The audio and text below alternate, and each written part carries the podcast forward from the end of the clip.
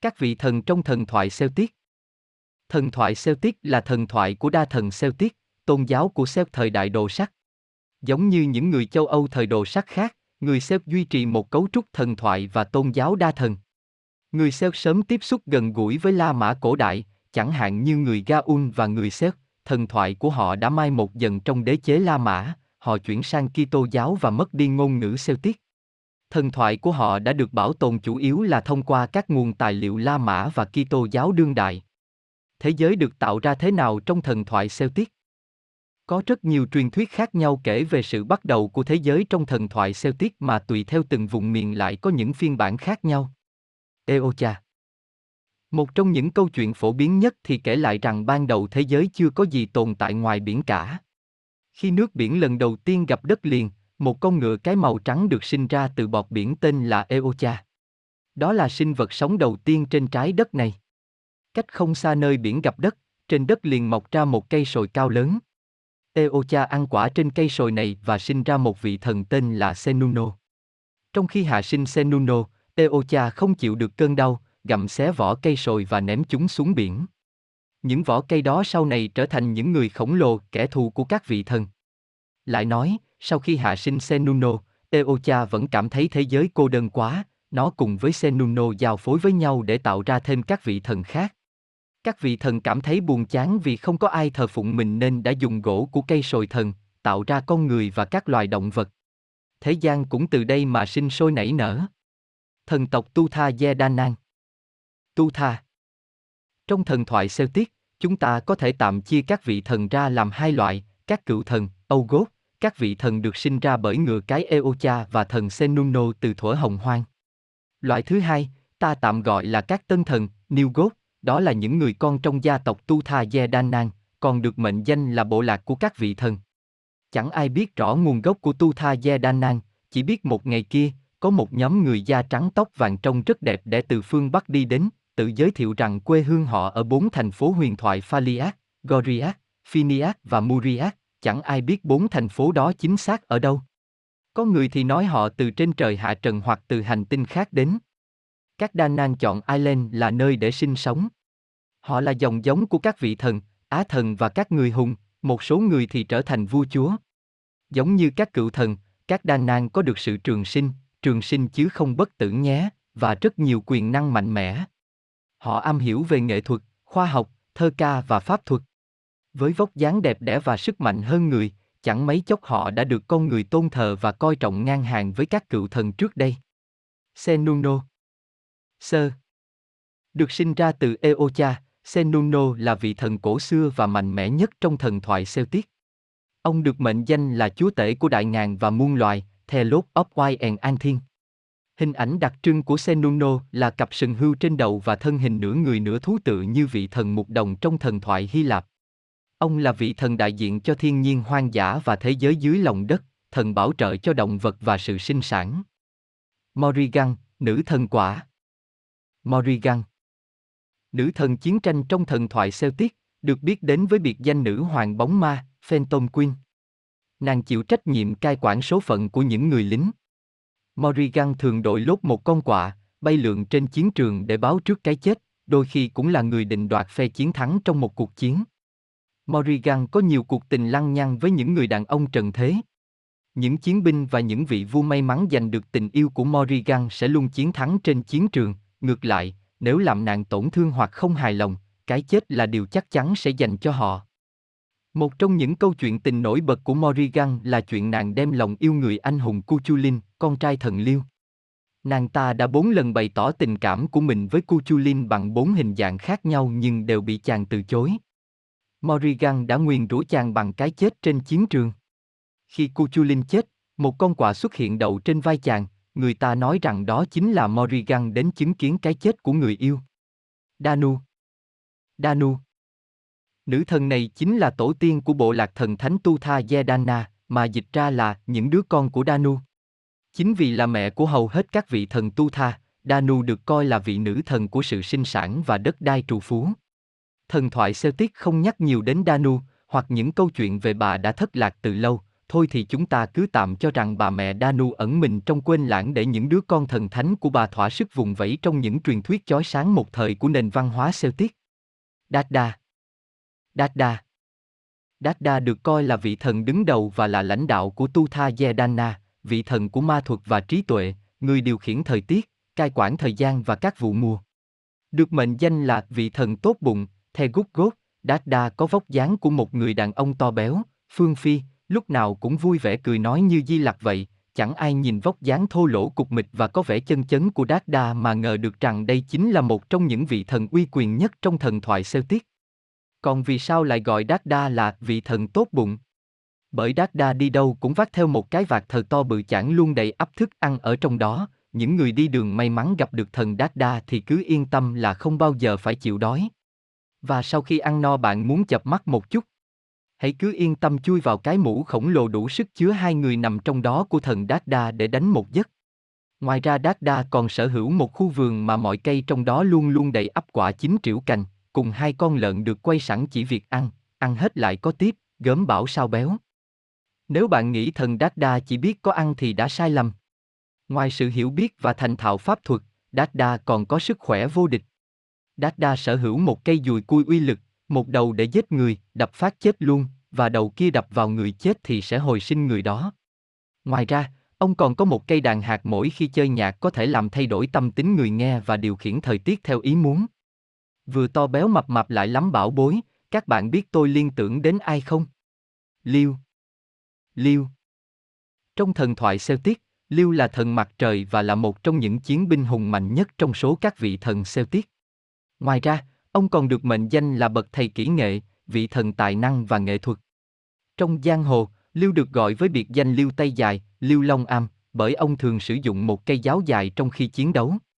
Đó là cây giáo Asan, một trong những binh khí mạnh mẽ nhất của các vị thần, có thể tự động tìm diệt kẻ thù như tên lửa hành trình Tomahawk vậy. Liêu cũng sở hữu một số đồ chơi khác như cây kiếm thần Fragat và chiếc thuyền lái tự động Scubun. Liêu được miêu tả là vị thần trẻ đẹp và vô cùng thông minh. Tương truyền gương mặt ông luôn phát ra vận hào quang sáng lóa mà mắt người thường không bao giờ có thể nhìn thẳng vào được. Thần Liêu là kết quả từ cuộc tình duyên giữa Kian, một vị thần của tộc Tutha Yedana và nàng Etniu, con gái vua khổng lồ Ba Lơ của tộc Fomorian. Một lời tiên tri đã nói rằng Ba Lơ sẽ bị một người cháu trai giết chết.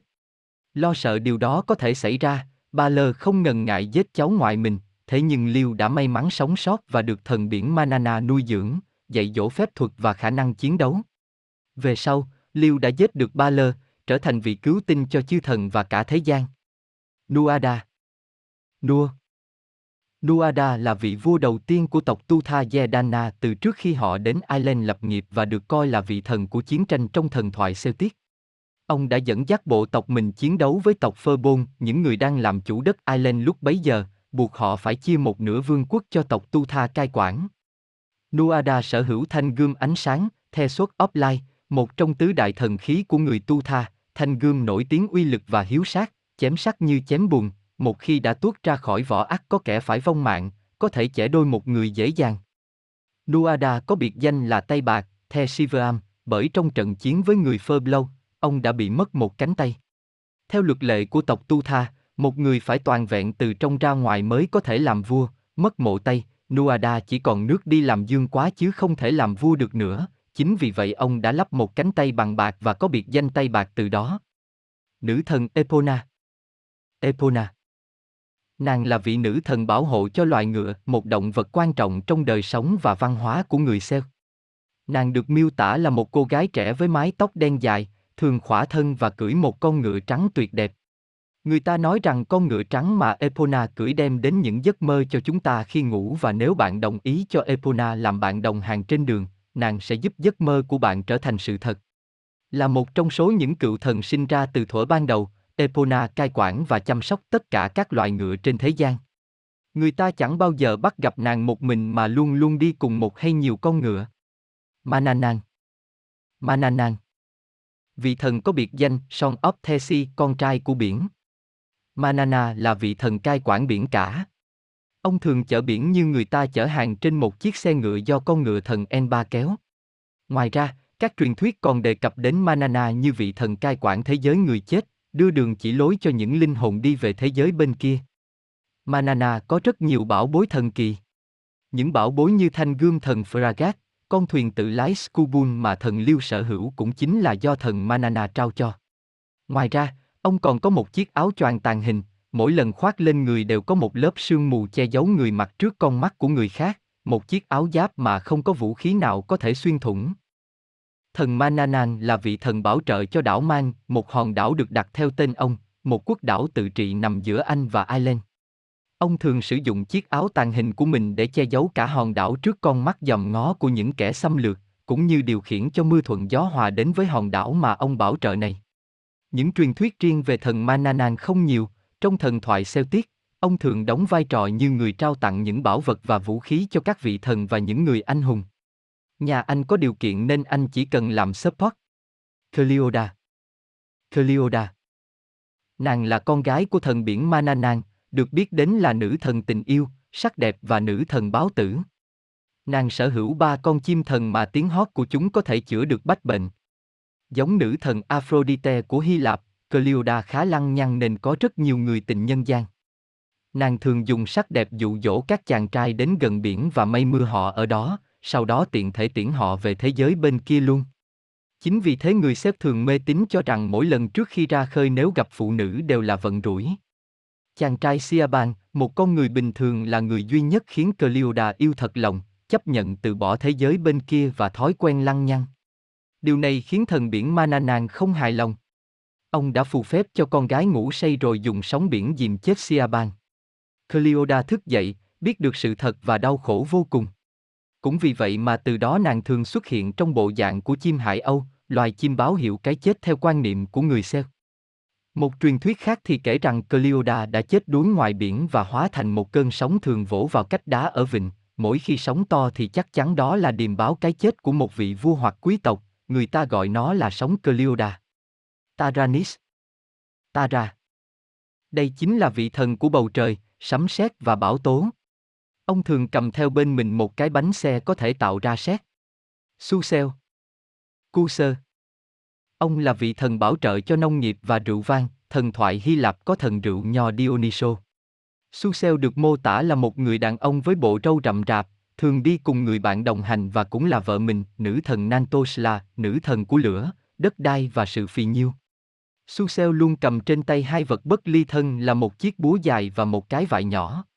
Đây là hai vật dụng rất quen thuộc trong đời sống của người nông dân Celtic. Chiếc búa dùng để đập vỡ băng trên mặt đất sau mùa đông lạnh giá, lấy chỗ canh tác vừa để đóng cọc hàng rào phân định đất đai, còn chiếc vải vừa để đựng nông sản thu hoạch, vừa để đựng rượu vang. Cuộc chiến Mai Tôi đây có thể coi là cuộc chiến tranh giành quyền lực và lãnh thổ lớn nhất trong thần thoại Celtic, cuộc chiến của các vị thần. Mai Tui trong tiếng Celtic có nghĩa là trận chiến tại Mai Tui hoặc Plan of Pila. Cả hai lần, cuộc chiến diễn ra trên một cánh đồng rộng lớn với những cột đá và ngọn tháp bỏ hoang ngổn ngang. Trận chiến Mai Tui lần thứ nhất nổ ra khi những vị thần Tu Tha Ye Đa Nang lần đầu tiên đặt chân đến Ireland. Thần chiến tranh Nuada, vua của tộc Tu Tha lúc bấy giờ, lãnh đạo toàn bộ tộc với 300 chiếc thuyền, đến từ phương Bắc. Không may cho họ, Ireland lúc bấy giờ đang được cai trị bởi Phoebons tộc người xuất hiện từ xa xưa và đã cai trị Ireland cả ngàn năm nay. Tuy không phải thần thánh nhưng tộc Phoebons là những chiến binh ngoan cường, đầy lòng danh dự. Họ không chấp nhận chia sẻ lãnh thổ cho những kẻ lạ mặt đến từ phương Bắc kia, và thế là cuộc chiến giữa hai đại tộc nổ ra. Thanh Chim Tranh Nuada Sen, nhà vô địch và là vua của Phoebons là một chiến binh quả cảm đã chém đứt cánh tay của thần Nuada. Vâng, chém đứt tay của một vị thần. Một đồng minh của Nuada, Angaba xứ Na Uy, đã đỡ hộ ông vết thương chí mạng từ đòn tiếp theo của Sen. Nuada được 50 chiến binh của Đa hộ tống ra khỏi cuộc chiến. Tuy nhiên với ưu thế tuyệt đối về sức mạnh và pháp thuật, Nuada lại chỉ huy toàn bộ Tu Tha Dé Đa Nan dồn toàn lực phản công, các vị thần Tu Tha nhanh chóng làm chủ trận chiến.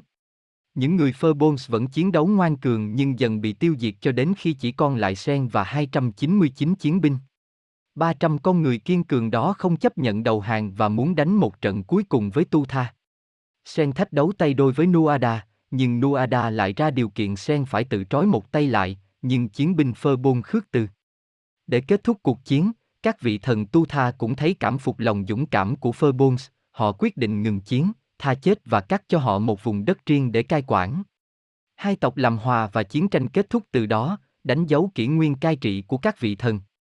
Nữ thần Bergrit lại đưa ra ý kiến rằng một người tàn tật như Nuada không thể làm vua, bởi người tu tha quan niệm người lãnh đạo phải là người toàn vẹn nhất. Đáng buồn thay, các thành viên khác cũng đồng ý với ý kiến trên. Nuada buộc rời khỏi ngai vàng và nhường ngôi cho Beret, một bán, Formorian. Quyền lực được dành cho Brett. Brett là ai? Chúng ta lại lộn ngược về khoảng thời gian khi tộc Tu Tha mới đặt chân đến Ireland, để an tâm xây dựng lãnh thổ nơi đây, họ làm hòa với tộc Fomorian. Đây là một giống loài lâu đời sánh ngang với các cựu thần cổ xưa, những kẻ thù hùng mạnh và nguy hiểm nhất của chủng tộc thần thánh Tu Tha Yedanan. Tương truyền thuở xưa, khi con ngựa cái Eocha hạ sinh thần Senunser, vị thần đầu tiên, nó xé vỏ cây của cây sồi thần và ném xuống biển, từ đó mà sinh ra những người khổng lồ. Tương tự như tộc Jotun trong thần thoại Bắc Âu và những Titan trong thần thoại Hy Lạp, các Fomorian có thể coi là thiên địch của các vị thần. Chúng là những ác thần khổng lồ thuở xa xưa, tượng trưng cho những thiên tai và sức mạnh hủy diệt của thiên nhiên như bão tố, động đất, sóng thần, núi lửa, cái chết, hạn hán mất mùa và dịch bệnh. Hầu hết họ là những sinh vật xấu xí và hung tợn, thường xuyên đi thuyền vào cướp phá các ngôi làng, thành phố ven biển. Trên thực tế, tuy là kẻ thù không đội trời chung của các vị thần tu tha nhưng vẫn có rất nhiều cuộc hôn nhân giữa Fomorian và các vị thần. Đó là thời kỳ hòa hợp duy nhất của hai đại tộc này. Fomorian Người đứng đầu của tộc Fomorian là Ba Lơ, chúa quỷ, thần chết, chúa tể hủy diệt. Lão là gã khổng lồ một mắt cực kỳ nguy hiểm. Con mắt của Ba Lơ mỗi khi mở ra đều có thể giết chết mọi sinh vật sống gần đấy ngay lập tức. Có người còn kể rằng sau gáy của Ba Lơ cũng còn một con mắt nữa khiến lão có thể nhìn được cả trước lẫn sau, chẳng ai có thể đến gần lão. Ba Lơ có con gái là nàng etniu. etniu yêu và kết hôn với một người của tộc Tu Tha là Kian, để ra thần Lưu, vị thần mặt trời trứ danh của thần thoại Celtic. Khi Lưu được hạ sinh, Ba Lơ nhận được một lời tiên tri rằng lão sẽ bị chính cháu ngoại của mình giết chết. Lo sợ về lời tiên tri, Ba Lơ tìm mọi cách giết Lưu. Khi Ba Lơ quẳng Lưu xuống biển, may mắn thay cậu bé đã được thần biển Mana nàng cứu sống và nuôi nấng. Lại nói, đây là thời kỳ hòa hợp duy nhất giữa hai tộc này, rất nhiều cuộc hôn nhân giữa Fomorian và Tutha đã tạo ra những đứa con lai, trong đó có Beret. Khi Nuada mất quyền lực, mọi người tôn Beret lên làm vua như một cách thể hiện sự hòa hợp giữa hai đại tộc. Tuy vậy, trong 7 năm trị vì, Beret đã ngang nhiên thiên vị tộc Fomorian đằng nội của mình bằng cách áp bức các vị thần tu tha phải làm việc cho các Fomorian như những nô lệ. Nuada được thần thợ rèn Goibi, có nơi ghi là Dian, chế cho một cánh tay bạc, trở về lãnh đạo cuộc lật đổ Beret, và giành lại quyền lãnh đạo, lên làm vua trong 7 năm kế tiếp. Điều này dẫn đến cuộc chiến Mai Tui lần thứ hai. Lần này, đó là cuộc chiến phá bỏ sự áp bức của tộc Fomorian. Đội quân khổng lồ được dẫn đầu bởi Ba Lơ kéo đến. Trong trận quyết đấu, Ba Lơ đã dùng con mắt của mình giết chết Nuada. Thần Liêu, đứa cháu ngoại tưởng đã chết của Ba Lơ bất ngờ xuất hiện và đảo ngược tình thế. Liêu ném một hòn đá làm mù con mắt chết người của Ba Lơ đồng thời cũng giết chết lão, đúng như lời tiên tri dự đoán về cái chết của Ba Lơ. Tộc Tu Tha toàn thắng, đánh đổi được Fomorian trở về đại dương. Thần Liêu thay thế Nuada, trở thành vua của Tu Tha. Còn Beret được tha chết với điều kiện phải dạy cho các Tu Tha các kỹ thuật trồng trọt canh tác. Liêu, VSC, Ba Lơ 2 Người ta còn kể lại rằng, khi Ba Lơ gục ngã, con mắt của hắn bắn thủng mặt đất một lỗ sâu, tạo thành một hồ nước khổng lồ vẫn còn tồn tại đến ngày nay ở Ireland, gọi là Lauger Nasum, Lake of the Eye. Hành trình của vua Bran Trong truyền thuyết của người Celtic có một tích thơ cổ, nôm na kể về một chuyến đi đổi gió của một ông vua, đúng với cái câu vui thôi đừng vui quá, cũng phần nào gần giống như chuyện từ thức gặp tiên vậy. Ngày xưa, từ rất lâu rồi, ở Ireland có một vị vua tên là Bran. Ông không hề có khát vọng gì về quyền lực, hay tỏ ra hứng thú với ngai vàng của mình. Trong một bữa tiệc, Bran bỏ ra ngoài một mình để tận hưởng sự yên tĩnh và vô tình nằm chim bao thấy một người phụ nữ xinh đẹp, kể cho ông nghe về một vùng đất của phụ nữ, chắc là Tây Lương nữ quốc trong Tây Du Ký, nơi không có buồn đau, lo âu mà chỉ có vui vẻ và hạnh phúc, và đương nhiên chỉ toàn phụ nữ thôi, không có đàn ông. Bran tỉnh dậy thì thấy bên mình có một nhánh cây bằng bạc, mọc ra những quả táo bằng vàng. Bran đêm hôm đó lại nằm mơ thấy người phụ nữ đó. Nàng cầm lấy nhánh cây bạc rồi mời gọi Bran đến tìm nàng ở vùng đất của phụ nữ, hay là đảo phụ nữ. Không còn gì để chần chừ nữa, ngay hôm sau Bran lập ra một hải đội, rủ rê được ba ông em đi cùng. Mỗi ông em lại kéo theo 9 người hầu cận, vậy tổng cộng là 31 ông tính cả Bran rủ nhau đi phượt chuyến này. Con thuyền của vua Bran vượt qua nhiều vùng biển lạ, gặp cả thần biển Mananan. Ông này huyên thuyên gì đó về việc con thuyền của Bran không phải đang lướt trên sóng mà đang lướt trên khu vườn của ông, vì ở ngay dưới mặt nước là vương quốc của thần biển. Nói chung chẳng giúp ích được gì. Bran tiếp tục thẳng tiến và đi đến một hòn đảo có cái tên kỳ lạ là Moi Miu hay còn gọi là hòn đảo vui vẻ. Đúng như thế bởi khi vào gần đến bờ, Bran thấy toàn bộ dân đảo đang tụ tập ngoài bờ biển và đứa nào cũng ngoác miệng ra cười, thật là vui quá mà. Một thủy thu tình nguyện tiến vào bờ thám thính tình hình. Khi vừa đặt chân lên bờ, ngay lập tức anh ta quên mất mình phải làm gì, chỉ ôm bụng và ngoác mồm cười ngặt nghẽo. Nghi vấn đảo này vốn trồng cần, anh em Brang vội vã xua thuyền ra khơi, kệ thanh niên đồng đội vẫn còn đứng cười ở trên đảo. Cuối cùng thì thuyền của Brang cũng đến được đảo phụ nữ. Trên bờ biển toàn các em gái xinh tươi vẫy chào NHNG rút kinh nghiệm từ hòn đảo trước, Brang giữ khoảng cách và không ai dám đặt chân lên đảo. Người phụ nữ mà Brang gặp trong mơ bỗng xuất hiện, nàng chính là nữ hoàng của đảo này. Nàng ném một cuộc chỉ vào tay Brang, sợi chỉ ngay lập tức dính chặt vào tay ông, thế là các chị em trên đảo chỉ việc cầm sợi chỉ, kéo cả con thuyền vào bờ. May thay khi đặt chân lên đảo, chẳng ai bị làm sao cả. Đoàn thủy thủy được đưa vào một căn nhà tuyệt đẹp với đủ đồ ăn và rượu ngon. Ăn uống thỏa thích mà không bao giờ sợ hết vì bát đĩa luôn tự đầy lại thức ăn. Khi ăn xong, mỗi người đàn ông lại được một phụ nữ xinh đẹp dẫn về phòng riêng để hầu hạ, Bran thì đương nhiên nhận kèo với nữ hoàng. Thế là vua Bran và đoàn thủy thủ ở lại hòn đảo hơn một năm. Đó là khoảng thời gian tuyệt vời, họ như được sống ở thiên đàng, với rượu ngon, gái đẹp, sống không phải lo âu, phiền muộn gì và cô nào cũng sẵn sàng đáp ứng mọi nhu cầu của họ. Thế nhưng cuộc vui nào rồi cũng xuất hiện đứa dở quẻ. Một người trong đoàn thủy thủ tên là Ne Chan bỗng dưng, nhớ nhà. Anh ta thuyết phục Bran quay trở về quê hương. Đáng lẽ cả hội phải nhảy vào cho anh này một trận tội ý kiến ngu nhưng cuối cùng Bran đã bị Ne Chan thuyết phục. Nhà vua ngậm ngùi từ giả nữ hoàng yêu dấu. Nữ hoàng biết không thể giữ được người, chỉ căn dặn rằng khi trở về thăm quê thì nhớ đừng đặt chân lên đất liền. Con thuyền rời đảo phụ nữ, tạm biệt những tháng ngày hoang lạc vui quên lối về, đi qua đảo vui vẻ năm xưa, tiện thể họ đón luôn anh chàng thủy thủ bị mắc kẹt trên đảo này, có lẽ giờ cũng không còn cười được nữa. Về đến bờ biển quê hương xiết bao mến yêu, thủy thủ đoàn ngạc nhiên thấy mới đi hơn một năm nhưng khung cảnh đã thay đổi nhiều quá, những cánh rừng đã biến mất, người dân thì trông ống yếu, nhợt nhạt. Họ cất tiếng gọi đám người trên bờ biển. Một ông già đáp lời. Sau khi biết họ là thủy thủ đoàn của vua Brang, ông già vô cùng ngạc nhiên. Ông ta nói rằng ngay từ khi còn bé xíu, đã được các cụ kể lại câu chuyện về đoàn thuyền của vua Brang ra đi tìm miền đất lạ, ông ta cứ ngỡ đó chỉ là một truyền thuyết.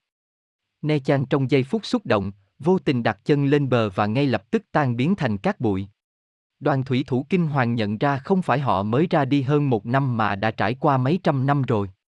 Con thuyền của họ đã trôi giạt ngoài dòng chảy của thời gian quá lâu, đến nỗi nếu bây giờ quay trở lại dòng chảy đó, họ sẽ chỉ còn là cát bụi. Vậy là Bran lấy một phiến đá, khắc lại toàn bộ câu chuyện về chuyến phiêu lưu của mình, ném nó lên bờ để lưu lại hậu thế. Thế rồi, ông vái chào dân chúng, cùng ngựa sắt phi về trời, ý nhầm, thế rồi Bran ra lệnh cho thủy thủ đoàn quay thuyền ra khơi. Cho đến bây giờ thì hành trình của vua Bran vẫn chưa kết thúc và chẳng ai còn nhìn thấy hay nghe thấy họ đã đi đâu. Người khổng lồ Fomorian Người khổng lồ Fomorian, không giống những người khổng lồ khác, có đôi chân lùn và mập và những cánh tay dài. Những người khổng lồ khác thông thường có một cánh tay phải nhỏ xíu và một cánh tay trái bình thường, cũng có những tên khác với hai hoặc ba đầu và chỉ có một mắt hoặc ba mắt trên đầu. Thật thú vị khi biết rằng trong một số huyền thoại và truyền thuyết Ireland, họ được mô tả như là những người khổng lồ có ác tâm, những kẻ mà hầu hết sử dụng khả năng với mắt phóng ra tia sáng mạnh mẽ biến kẻ thù thành tro bụi. Tương truyền thuở xưa, khi con ngựa cái Eocha hạ sinh thần Senumser, vị thần đầu tiên, nó xé vỏ cây của cây sồi thần và ném xuống biển, từ đó mà sinh ra những người khổng lồ. Tương tự như tộc Jotun trong thần thoại Bắc Âu và những Titan trong thần thoại Hy Lạp, các Fomorian có thể coi là thiên địch của các vị thần. Chúng là những ác thần khổng lồ thuở xa xưa, tượng trưng cho những thiên tai và sức mạnh hủy diệt của thiên nhiên như bão tố, động đất, sóng thần, núi lửa, cái chết, hạn hán mất mùa và dịch bệnh. Hầu hết họ là những sinh vật xấu xí và hung tợn, thường xuyên đi thuyền vào cướp phá các ngôi làng, thành phố ven biển. Trên thực tế, tuy là kẻ thù không đội trời chung của các vị thần tu tha nhưng vẫn có rất nhiều cuộc hôn nhân giữa Fomorian và các vị thần. Theo như sử biên niên Coloman của Ireland cổ xưa, sử biên niên thời tiền sử bắt nguồn vào đầu thế kỷ thứ 15, trong đó có đề cập đến những người khổng lồ Fomorian hay Fomod là những người khổng lồ đã băng qua đại dương để đặt chân đến Ireland. Họ là những hậu duệ của Noe. Biên niên sử Ireland mô tả những người khổng lồ Fomorian là chủng người rất hiếu chiến, họ đại diện cho một nhánh của gia tộc xuất thân từ Cham, Ham, con trai của Noe, và sống bằng nghề cướp biển chuyên cướp phá các quốc gia khác, và gây rắc rối cho cả thế giới trong những ngày đó. Tên của họ bắt nguồn từ FOMO, có nghĩa vừa là khổng lồ, vừa là hải tặc. Chúng cũng được gọi là những thủy thủ của For. Cuộc xâm lược của những kẻ khổng lồ vô cùng độc ác, bạo lực, tàn bạo, không chỉ trông giống những con quái vật mà cũng có liên đới tới sức mạnh của quỷ. Nhiều người trong số chúng không có chân và tay. Trong những bản mô tả khác về người khổng lồ Fomorian, có một câu nói rằng họ có những cái đầu thú vật, tuy nhiên hầu hết họ có thể có mũ sắt hoặc mũ lưỡi trai có hình dạng giống những cái đầu thú hoặc thậm chí hơn cả thế, chúng đội lên đầu những cái đầu thú. Hầu hết các nhà nghiên cứu tin rằng những người khổng lồ Fomorian là người và giáp trong tiếng center có nghĩa là màu đen. Người ta tin rằng người khổng lồ Ba Lơ, chúa quỷ, thần chết, chúa tể hủy diệt là một trong số thủ lĩnh của Phomor và đó là một sinh vật khủng khiếp với con mắt ác quỷ.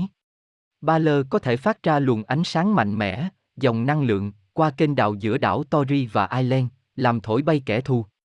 Con mắt duy nhất của hắn có thể làm nổ tung một đội quân khi bảy mí mắt của hắn được mở ra để bảo vệ mình. Có người còn kể rằng sau gáy của ba lơ cũng còn một con mắt nữa khiến lão có thể nhìn được cả trước lẫn sau, chẳng ai có thể đến gần lão. Ba lơ có con gái là nàng Etniu. Etniu yêu và kết hôn với một người của tộc Tu Tha là Kian, đẻ ra thần Liêu, vị thần mặt trời trứ danh của thần thoại Celtic. Khi Liêu được hạ sinh, Ba Lơ nhận được một lời tiên tri rằng lão sẽ bị chính cháu ngoại của mình giết chết. Lo sợ về lời tiên tri, Ba Lơ tìm mọi cách giết Liêu. Khi Ba Lơ quẳng Liêu xuống biển, may mắn thay cậu bé đã được thần biển Mananan cứu sống và nuôi nấng. Liêu Lam Phada dẫn dắt Danan chống lại sự bạo ngược của những tên khổng lồ Fomorian.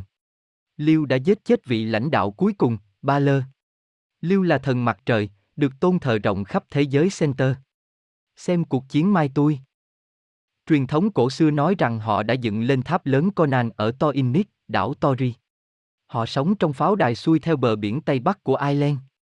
Từ đó, họ gieo rắc sự kinh hoàng, sự áp bức và sự bạo ngược cho đến khi cuối cùng họ bị chế ngự bởi Tu Tha Dé Đa Nang, Sinh vật mạnh nhất trong đám phong Rian, Ba Lơ, cũng bị giết chết bởi cháu trai của mình, Liêu Lám Phô Ta, với chiến thắng dũng cảm và khắc nghiệt của Tu Tha Dé Đa Nang.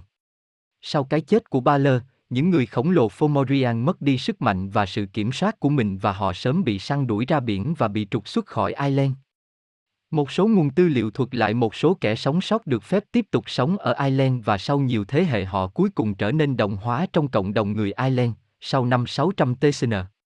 Những nữ thần báo tử Bense Bense là tên gọi chung của những nữ thần báo tử hay người đàn bà của địa ngục, những sứ giả của địa ngục. Nữ thần báo tử là hồn ma của một người phụ nữ trẻ bị giết chết một cách tàn nhẫn. Cái chết khủng khiếp đến nỗi khiến linh hồn không được siêu thoát, phải lang thang trong cõi trần thế để dõi theo bảo vệ gia đình mình và cảnh báo họ khi một cái chết thảm sắp xảy ra. Người ta thường mô tả về hình dáng của Bense là một mụ già xấu xí nhăn nheo với mái tóc trắng xóa, rối bù, khoác một chiếc áo tang lễ trông rất thê lương. Thực ra Bense có rất nhiều hình dạng, có thể họ sẽ xuất hiện với hình dạng một người phụ nữ trẻ trung xinh đẹp, lau chùi máu trên áo giáp của những chiến binh bỏ mạng trên chiến trường. Nhưng các bên xe dù ở hình dạng nào thì vẫn có một đặc điểm chung đó là hay kêu khóc. Quả thực những tiếng than khóc thê lương của họ chắc chắn sẽ khiến bạn phải rợn tóc gáy hoặc cảm thấy u sầu, chết chóc. Truyền thuyết còn nói rằng, Bense không gây nên cái chết, mà chỉ là người báo tin. Tuy nhiên, cũng có loại Bense tốt và xấu, không phải tất cả đều bị căm ghét. Có một số thì luôn đi theo gia đình của mình khi còn sống và tiếp tục bảo vệ khi họ qua đời. Những bên xê này xuất hiện dưới hình hài của một cô gái xinh đẹp với một giọng hát thê lương nhưng bên trong nó lại chứa đựng đầy tình yêu thương và lo lắng cho gia đình họ. Bài hát chính là lời cảnh báo đau xót về cái chết của một thành viên trong gia đình, khúc hát tử thần đó có thể sẽ vang lên trước vài ngày để báo hiệu cái chết và đa số chỉ những người được dự báo mới có thể nghe được khúc hát này. Nữ thần báo tử ở đó như một người giám sát để đảm bảo rằng người thân yêu của mình đi đến thế giới bên kia một cách an toàn. Dựa theo một vài câu chuyện, có những loại ben xê quỷ quyệt, chúng sẽ cảm thấy thỏa mãn, sung sướng khi chiếm đoạt mạng sống, và chúng tích cực tìm kiếm những nạn nhân xấu số để khóc than khiến họ phải tự tử hoặc trở nên điên dại. Có những loại còn xé con người ra làm nhiều mảnh và những hành động khủng khiếp đó được áp dụng vào ngành công nghiệp phim kinh dị hiện nay. Có thể rất quan trọng khi nhớ rằng Bense không mang đến cái chết, tuy nhiên chúng sẽ cảnh báo và cho chúng ta thời gian để chuẩn bị cho những điều sắp xảy ra. Nữ thần báo tử hận thù có vẻ ngoài như một bà già rách rưới với mái tóc màu xám bẩn thỉu, móng tay và răng dài, nhọn, hôi hám. Đôi mắt bà ta đỏ như máu, đầy hận thù và đau khổ đến nỗi chỉ cần nhìn vào cũng sẽ khiến người đối diện chết ngay lập tức. Baja Bense Bà thường tạo ra một tiếng thét dài nhằm tra tấn các linh hồn của người sống. Đó có thể là một lời cảnh báo, nhưng là lời cảnh báo đáng sợ, thảm khốc. Tuy vậy, không ai chắc chắn làm thế nào mà nữ thần báo tử có khả năng báo trước số phận của những người khác. Một số người tin rằng, mỗi thành viên trong gia đình có một người giám hộ. Họ sẽ đi theo các thành viên trong gia đình, im lặng quan sát và báo lại với nữ thần báo tử. Nhiều thế kỷ trôi qua, câu chuyện về nữ thần báo tử dần trôi vào huyền thoại hay chỉ còn là sự mê tín dị đoan. Tất nhiên, chẳng ai muốn được nữ thần báo tử viếng thăm dù bà ấy có quyến rũ đến mức nào đi chăng nữa. Bởi một lẽ, sự xuất hiện của bà đồng nghĩa với cái chết đang đến gần. Kelpie Kelpie hay còn được gọi là ngựa nước hay hạ bá là quái vật trong thần thoại Celtic là một sinh vật thường xuất hiện tại các vùng sông hồ Ireland và Scotland. Nó thường được mô tả như là một con ngựa nước đẹp đẽ, khỏe mạnh màu trắng hoặc màu đen, với nước da trơn như da hải cẩu và lạnh lẽo như xác chết. Đôi khi, Kelpie cũng hóa thân thành một phụ nữ xinh đẹp tư thế lõa thể với mái tóc ướt sũng và làn da nhớp nháp như từ vừa dưới nước lên. Người ta chỉ có thể phân biệt được nó qua dấu hiệu cỏ dại mọc ở trong tóc của chúng. Đôi khi nó cũng biến thành một chàng trai, một ông già để dụ dỗ người khác. Một câu chuyện dân gian Bara kể về một con Kelpie cô đơn. Nó biến thành một chàng trai trẻ để cưới một cô gái xinh đẹp. Nhưng cô gái đã nhận ra nó vì có dại mọc ở trong tóc anh ta. Cô gái đã bỏ dây chuyền của chàng trai ra, dây cương của Kelpie, và lập tức chàng trai biến hình trở lại thành Kelpie.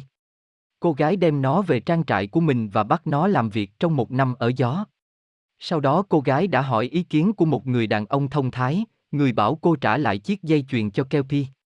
Người đàn ông thông thái đã hỏi nó nếu được quay lại lần đầu tiên gặp mặt cô gái. Nó sẽ lựa chọn ăn thịt cô gái hay vẫn tiếp tục cưới cô gái. Nó đã chọn cưới cô gái.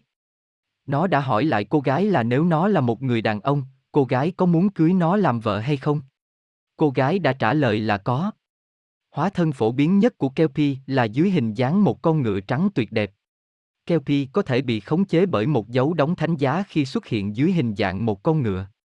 Sức mạnh của nó được người xưa sử dụng trong việc vận chuyển đá nặng. Một số câu chuyện dân gian kể rằng địa chủ Morphy đã bắt nó về làm việc cho mình. Nhưng nó đã tức giận về sự lừa đảo của Morphy, sau đó nó để lại một lời nguyền khi hoàn thành công việc. Từ đó nhà Morphy trở nên lụng bại dần. Giống như người sói, có thể dụng vật dụng bằng bạc như mũi tên hay đạn bằng bạc để tiêu diệt một Kelpie. Nhờ vẻ ngoài đẹp rạng rỡ mà Kelpie đánh lừa rất nhiều người, một khi cưỡi lên, da của Kelpie sẽ trở thành một chất keo làm người ngồi trên lưng bị dính chặt vào nó nó sẽ đưa nạn nhân tới chỗ nước sâu dìm chết và ăn thịt nạn nhân xấu số, ngoài trừ trái tim và lá gan. Lũ quỷ đói phía gót ta Trong thần thoại Ireland, phía gót ta là một bóng ma đói giống như một người tiêu tụy. Đây là một dạng quỷ đói trong truyền thuyết cận đại, mới chỉ xuất hiện từ sau nạn đói lớn ở nước này xảy ra hồi cuối thế kỷ 19, khoai tây, nguồn thực phẩm chính bị mầm bệnh và không thể canh tác được, khiến khoảng một phần tư dân số Ireland chết đói, chúng đi lại và tìm kiếm sự bố thí từ những người qua đường. Theo mô tả, Figotta dường như là một dạng xác sống với cơ thể thối rữa, nước da nhợt nhạt màu xám xanh, cơ thể chỉ còn da bọc xương, khoác trên mình bộ quần áo rách nát. Nó thường lang thang trên các cánh đồng, đường cái, trong thời gian nạn đói, cầu xin một ít thức ăn để xoa dịu đi cơn đói bất tận của mình, mặc dù chân tay của phi gót ta gầy yếu đến nỗi chẳng đủ sức mà cầm nổi cái bát ăn xin. Người ta tin vào câu chuyện rằng nếu chịu khó chia sẻ đồ ăn cho một con phi gót ta, nó sẽ dùng quyền năng của mình để ban phúc lành cho người đó và giúp họ được sống trong giàu sang, no đủ, gặp may mắn suốt đời. Ngược lại, nếu từ chối bố thí cho phi gót ta, nó có thể giận dữ và nguyền rủa bạn gặp cảnh nghèo đói và xui xẻo suốt đời. Một truyền thuyết khác thì còn tin rằng phi gót ta khi chết đi, nấm mồ của nó sẽ mọc lên một loại cỏ bị nguyền rủa gọi là phi gót tát mà ai vô tình dẫm phải đều sẽ cảm thấy đói cồn cào. Cách duy nhất để tránh khỏi lời nguyền rủa này là mang theo ít thức ăn trên người khi bước qua mấy đám cỏ trong khả nghi, rất có thể là mộ của một con phi gót ta. Chiến binh vĩ đại Cu Chu Lan Cu Chu Lan, hay Cu Chu Linh hoặc Cú Chu Lan, là người anh hùng vĩ đại nhất trong thần thoại Celtic mà sức mạnh và những chiến công của chàng hoàn toàn có thể sánh ngang với người hùng Heraser trong thần thoại Hy Lạp. Cu Chu Lan là con trai của thần Liêu, vị thần mặt trời. Tên thật của anh là Setanta, còn nguồn gốc cái tên Cu Chu Lan bắt đầu từ khi Setanta mới chỉ là cậu bé 7 tuổi. Một ngày nọ, cậu bé Setanta được mời đến dự một bữa party tại nhà một người thợ rèn tên là Cu Lan. Ông chủ nhà tưởng rằng khách mời đã đến đông đủ nên cho buổi tiệc bắt đầu và thả xích cho con chó săn khổng lồ của ông ra để canh cửa mà không biết rằng cậu bé Setanta còn chưa đến. Nhìn thấy Setanta, con chó săn nổi tiếng hung dữ trong vùng ngay lập tức xông vào tấn công, thế nhưng Setanta chỉ cần dùng một thanh gỗ đập cho phát vào cổ họng và con chó săn to lớn lăn ra chết. Cảm thấy ấy nấy vì đập chết con chó của bác thợ rèn Kulan, Setanta tự lấy biệt danh Cu Chulan, tức là con chó săn của Kulan, như một cách đền bù cho người chủ mất chó. Thực ra ở nước họ tự đặt mình là một con vật như chó cũng không có gì là mất danh dự. Giống như anh triển chiêu được phong là ngự miêu, con mèo của vua, nghe cũng oai chán. Từ đó, cái tên Cu Chu Lan trở thành tên của chàng hiệp sĩ, một cái tên đáng tự hào và nhắc nhở người ta về sức mạnh hơn người của chàng ngay từ khi còn là một chú bé. Danh tiếng đập chết chó của Cu Chu Lan lan nhanh khắp vùng và sau đó chàng được mời gia nhập hội hiệp sĩ cành cây đỏ, Red Brand Naigai, một đội quân danh tiếng của nhà vua xứ Umser, cũng là chú của Cu Chu Lan. Umser là vùng đất nằm ở phía bắc nước Ireland ngày nay. Kuchulaje cho San Kukulan Cu Chu Lan nhanh chóng được tín nhiệm và trở thành người lãnh đạo của đội quân hiệp sĩ.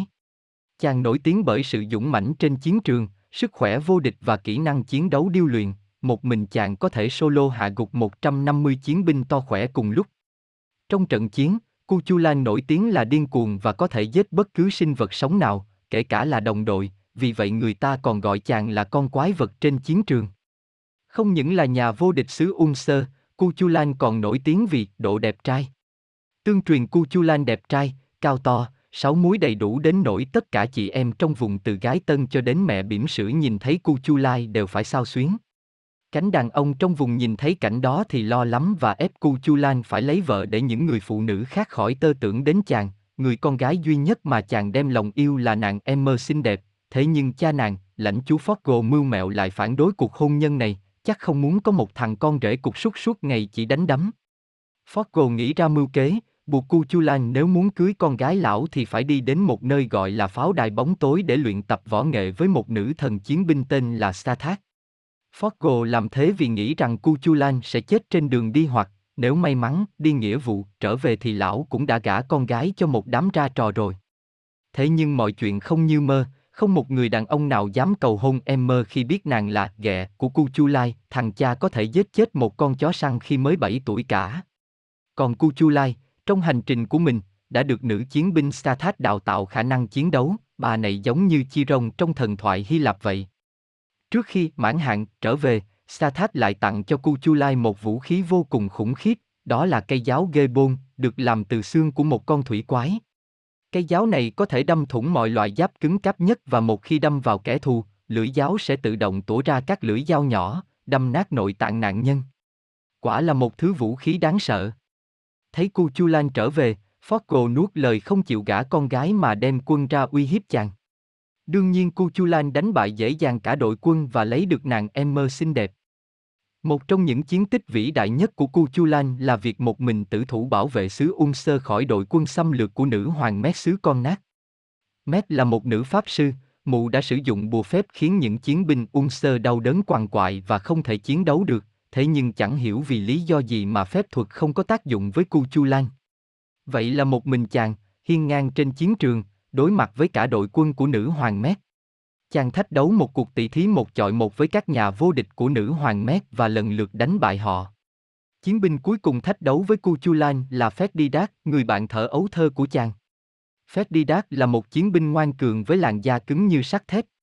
Họ chiến đấu ba ngày ba đêm mà bất phân thắng bại, cuối cùng Cuchulain buộc phải sử dụng đến cây giáo thần Gebon để giết đát, đẩy lùi cuộc xâm lược của nữ hoàng Met.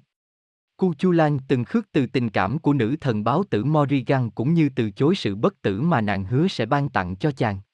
Quá tức giận, Morrigan đã tiên đoán và nguyền rủa Cuchulain sẽ phải chết trên chiến trường, nhưng có vẻ người anh hùng sẵn sàng chấp nhận cái chết mà chẳng hề run sợ. Và cái chết đã tìm đến chàng, chỉ sau khi Cuchulain đã trải qua hàng trăm trận đánh. Đó là những đứa con của Pháp sư Calatan, Calatan là một trong những nhà vô địch của nữ hoàng Met đã chết dưới tay Cuchulain trong cuộc thách đấu. Chúng muốn trả thù cho cha nên đã sử dụng phép thuật và khiến Cuchulain bị đâm bằng chính cây giáo của mình. Vết thương quá nặng và Cuchulain biết rằng mình sắp chết, nhưng chàng không muốn chết nằm trên đất như một con vật nên đã tự buộc mình vào một tảng đá để chết trong tư thế đứng. Cái xác đứng hiên ngang trên chiến trường như từ hải suốt nhiều ngày, với thanh kiếm nắm chặt trên tay khiến mọi quân thù không dám đến gần vì sợ rằng chàng còn sống. Chỉ đến khi có một con quạ đậu xuống vai Cu Chu Lan, mà người ta nói rằng con quạ chính là nữ thần Morrigan hóa thân để chứng kiến cái chết mà nàng đã tiên đoán, thì mọi người mới tin rằng Cu Chu Lan đã chết thật sự, lúc đó, chàng mới tròn 17 tuổi. Một chàng thanh niên chết trẻ, đã dành hầu hết cuộc đời ngắn ngủi của mình trên các chiến trường đẫm máu, giết chết một con chó săn khi mới 7 tuổi, người lãnh đạo của đội quân hiệp sĩ danh giá nhất vương quốc, con trai của một vị thần, người vượt mọi thử thách để giành được người con gái mình yêu, người dám một mình đối mặt với cả một đội quân để bảo vệ quê hương, người dám khước từ tình yêu của một nữ thần quyền lực và chết trong tư thế hiên ngang nhất, well. Bạn còn mong một người anh hùng. Có thể ba đát đến thế nào nữa? Nữ chiến binh huyền thoại Sa Thác Sa Thác là nữ chiến binh huyền thoại trong thần thoại Celtic, Unser. Sa còn có tên gọi khác là Lancer, một nữ hoàng chiến binh của Ulster Sico trong thần thoại Celtic. Lancer là người cai trị vùng đất bóng đêm, nơi sống của vô vàng linh hồn. Gắn liền với những câu chuyện về người anh hùng cứu Chu Lan. Sa có một người chị em, cũng là đối thủ không đội trời chung là nữ chiến binh áp, họ cùng là con gái của Akren xứ Lê Tha. Sa sống trên đảo Sky thuộc Scotland, cô giữ tư cách là một nữ hoàng cũng là người cai quản cánh cửa tiến vào vùng đất bóng ảnh, làm chủ tòa pháo đài dúng sát, pháo đài bóng tối, một nơi có vô vàng linh hồn, cô ấy mạnh đến nỗi có thể cai trị vùng đất này và đóng chặt cánh cửa đi đến cái chết. Qua nhiều trận đấu, cô đã không còn là một con người và đã dần khép kín với thế giới, cô đã không còn có thể chết như một con người bình thường. Cô được biết đến là người phụ nữ, mạnh như quái vật, được gọi bởi những người học trò của cô. Vào tuổi 16, Cú Chu Lan đã lặn lội đường xa tới tòa pháo đài để bái Sa Thát làm sư phụ, và cô đã trở thành sư phụ của cậu ấy, chỉ dạy cậu bí mật của nhảy vọt, dạy cậu ma thuật trung, và trao cho cậu thanh quỷ thương làm từ xương thủy quái mà cậu yêu quý, gá bôn. Lancer không phục vụ bất cứ ai, một thành viên của tầng lớp thống trị từ khi sinh ra. Cô có tư tưởng rằng, là một nữ hoàng phải làm cho nhân dân của mình sống trong hạnh phúc bằng chứng rõ ràng nhất là, cô hiểu rõ hơn bất kỳ ai rằng cô, người sở hữu nhiều tài năng, khác biệt với thư tầm thường. Cũng có người đồn rằng tính cách và đôi mắt đỏ của cô giống với ai đó tồn tại ở Tokyo thế kỷ 20. Lancer là một người sư phụ tài năng, cũng giống như cách nhìn người người và nhận định bản thân, cô sở hữu đôi mắt kiên định có thể nhìn ra được tính cách và tài năng của người khác, có thể nhận ra người đó, tầm thường hay cao cả. Trong số những học trò của cô, có thể nói rằng Cu Chu Lan là một ngoại lệ hiếm hoi sở hữu những tố chất phi thường khiến cho cậu xứng đáng được cô dạy dỗ. Cú Chu Lan đã nói rằng sát khi của cô có thể khiến cho Tô Sa có giò mà chạy. Không thể bị giết một cách bình thường, Lan Sơ mong ước rằng Cú Chu Lan là người có thể giết cô ấy. Cô tin rằng chén thánh là vật thánh tối cao có thể để cô chết khi ai đó giết cô, đặc biệt là Cú Chu Lan. Cô cũng chỉ dạy cho nhiều học trò khác, Cú Chu Lan đã cạnh tranh với sư huynh đệ đồng môn Phét Diaz, cả hai đều ngang tài ngang sức, và cả hai đều tranh giành quỷ thương gá bôn.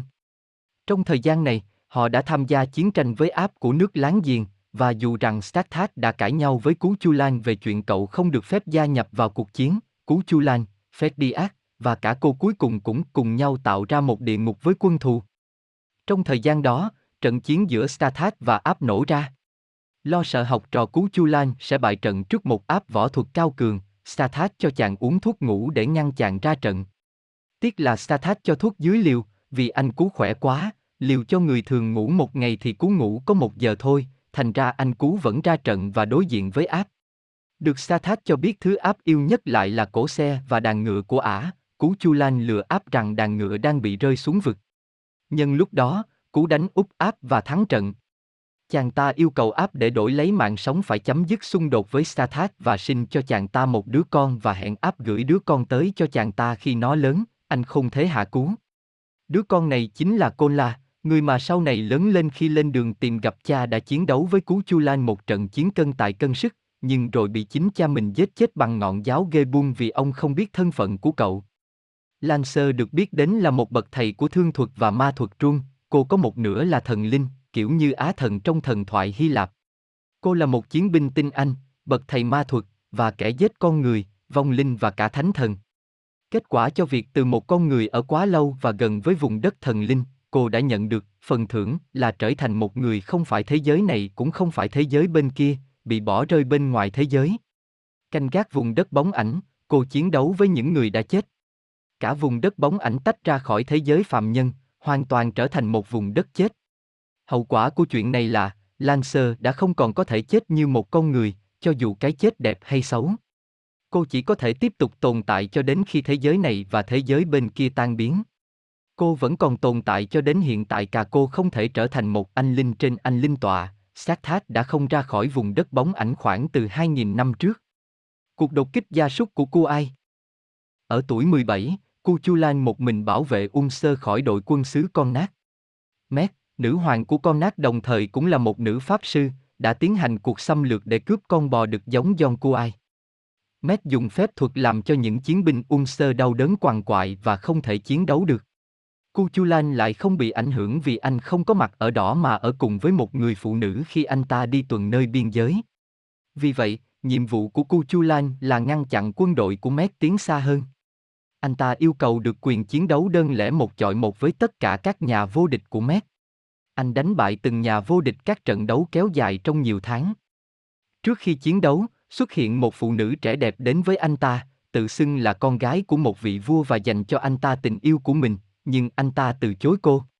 Người phụ nữ tiết lộ mình là Morrigan và để trả thù vì điều này, Morrigan đã tiên đoán và nguyền rủa Cu Lan sẽ phải chết trên chiến trường, nhưng người anh hùng sẵn sàng chấp nhận cái chết mà chẳng hề run sợ. Morrigan sử dụng nhiều hình dạng khác nhau trong khi anh ta đang tham gia chiến đấu. Lúc cô là một con lương, có ý làm anh trượt ngã, nhưng anh ta làm gãy xương sườn của cô. Lúc cô lại là một con sói, đánh cắp gia súc gia súc, nhưng anh làm mù mắt cô bằng một hòn đá. Cuối cùng, cô xuất hiện như một con bò cái, nhưng anh ta ném gãy chân cô bằng một viên đá khác. Sau khi anh ta đánh bại đối thủ của mình, Morrigan xuất hiện với anh ta dưới hình dạng một bà già đang vắt sữa bò, với những vết thương tương ứng với những gì Cu Chu Lan gây ra cho cô dưới hình dạng động vật. Cô mời anh ba ly sữa. Với mỗi lần uống, anh chúc phúc cho cô và những lời chúc lành chữa lành vết thương của cô. Sau một trận chiến đặc biệt gian khổ, Cu Chu Lan bị thương nặng nhưng lúc đó Luke đến thăm và tiết lộ ông là cha của anh và chữa lành vết thương cho anh. Khi Cu Chu Lan thức dậy và thấy rằng đội quân của Ung Sơ đã hồi phục và tấn công quân đội con nát, bị tiêu diệt họ, anh ta đã có cuộc chiến ngoạn mục nhất của mình. Derdu, đu, ma cà rồng. Trong tiếng Ireland, cụm từ Derdu đu có nghĩa là kẻ hút máu. Đây thực chất là thuật ngữ nói về một nữ quỷ chuyên quyến rũ nam giới và sau đó hút máu nạn nhân đến chết. Theo truyền thuyết của người Celtic, một thiếu nữ nổi tiếng khắp nước bởi dung nhan xinh đẹp của mình. Nàng có một mối tình với một người nông dân địa phương nhưng mối quan hệ đó không được cha cô chấp nhận. Người cha ép con gái kết hôn với một người đàn ông giàu.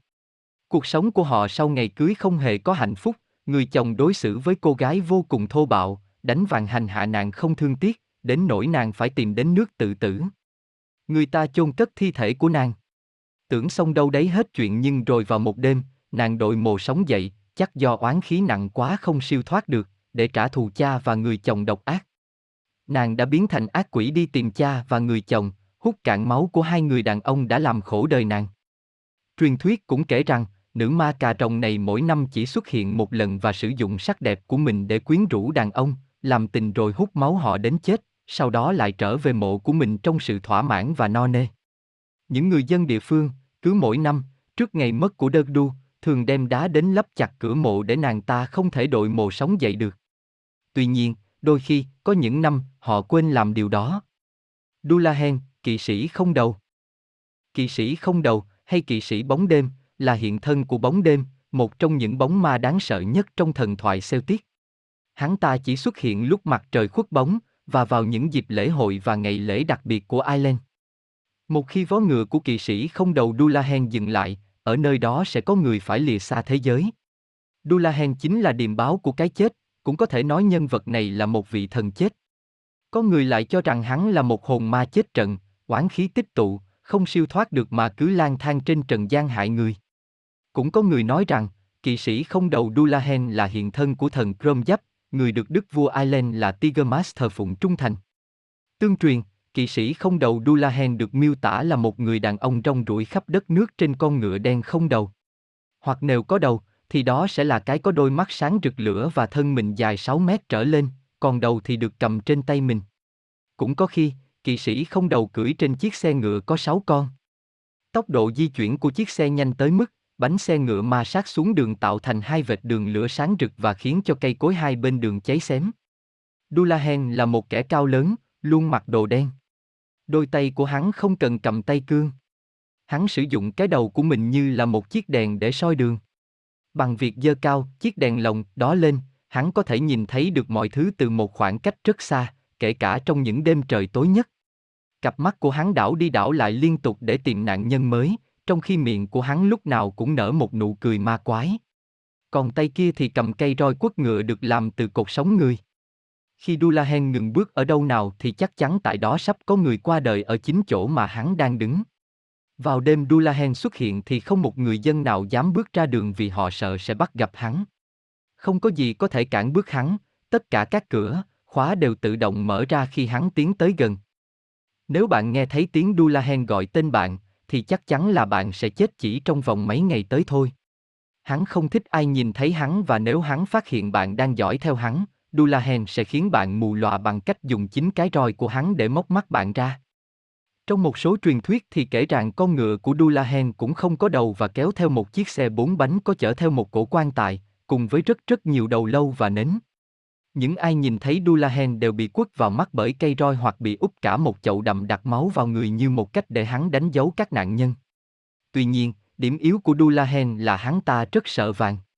Dullahan sẽ biến mất nếu bạn ném một vài đồng vàng dưới chân hắn. Nhiều người nghĩ rằng Dullahan bị mù. Trái ngược lại, hắn là kẻ có nhãn lực cực tốt. Mỗi khi đánh hơi thấy mùi của sự chết chóc, hắn sẽ nâng cao đầu, mở to đôi mắt và soi rọi vào từng ngôi nhà từ khoảng cách hàng nghìn km, thậm chí ở cả những nơi đen tối nhất. Khi bắt gặp dân thường trên đường, hắn luôn khiến người đối diện sợ hãi tột cùng với ánh nhìn thẳng không chớp mắt cùng nụ cười của kẻ bề trên. Trên con ngựa đen trung thành của mình, một khi đã phát hiện thấy người đang hấp hối trong những căn nhà dọc đất nước, Dulahen sẽ tăng tốc hắc mã.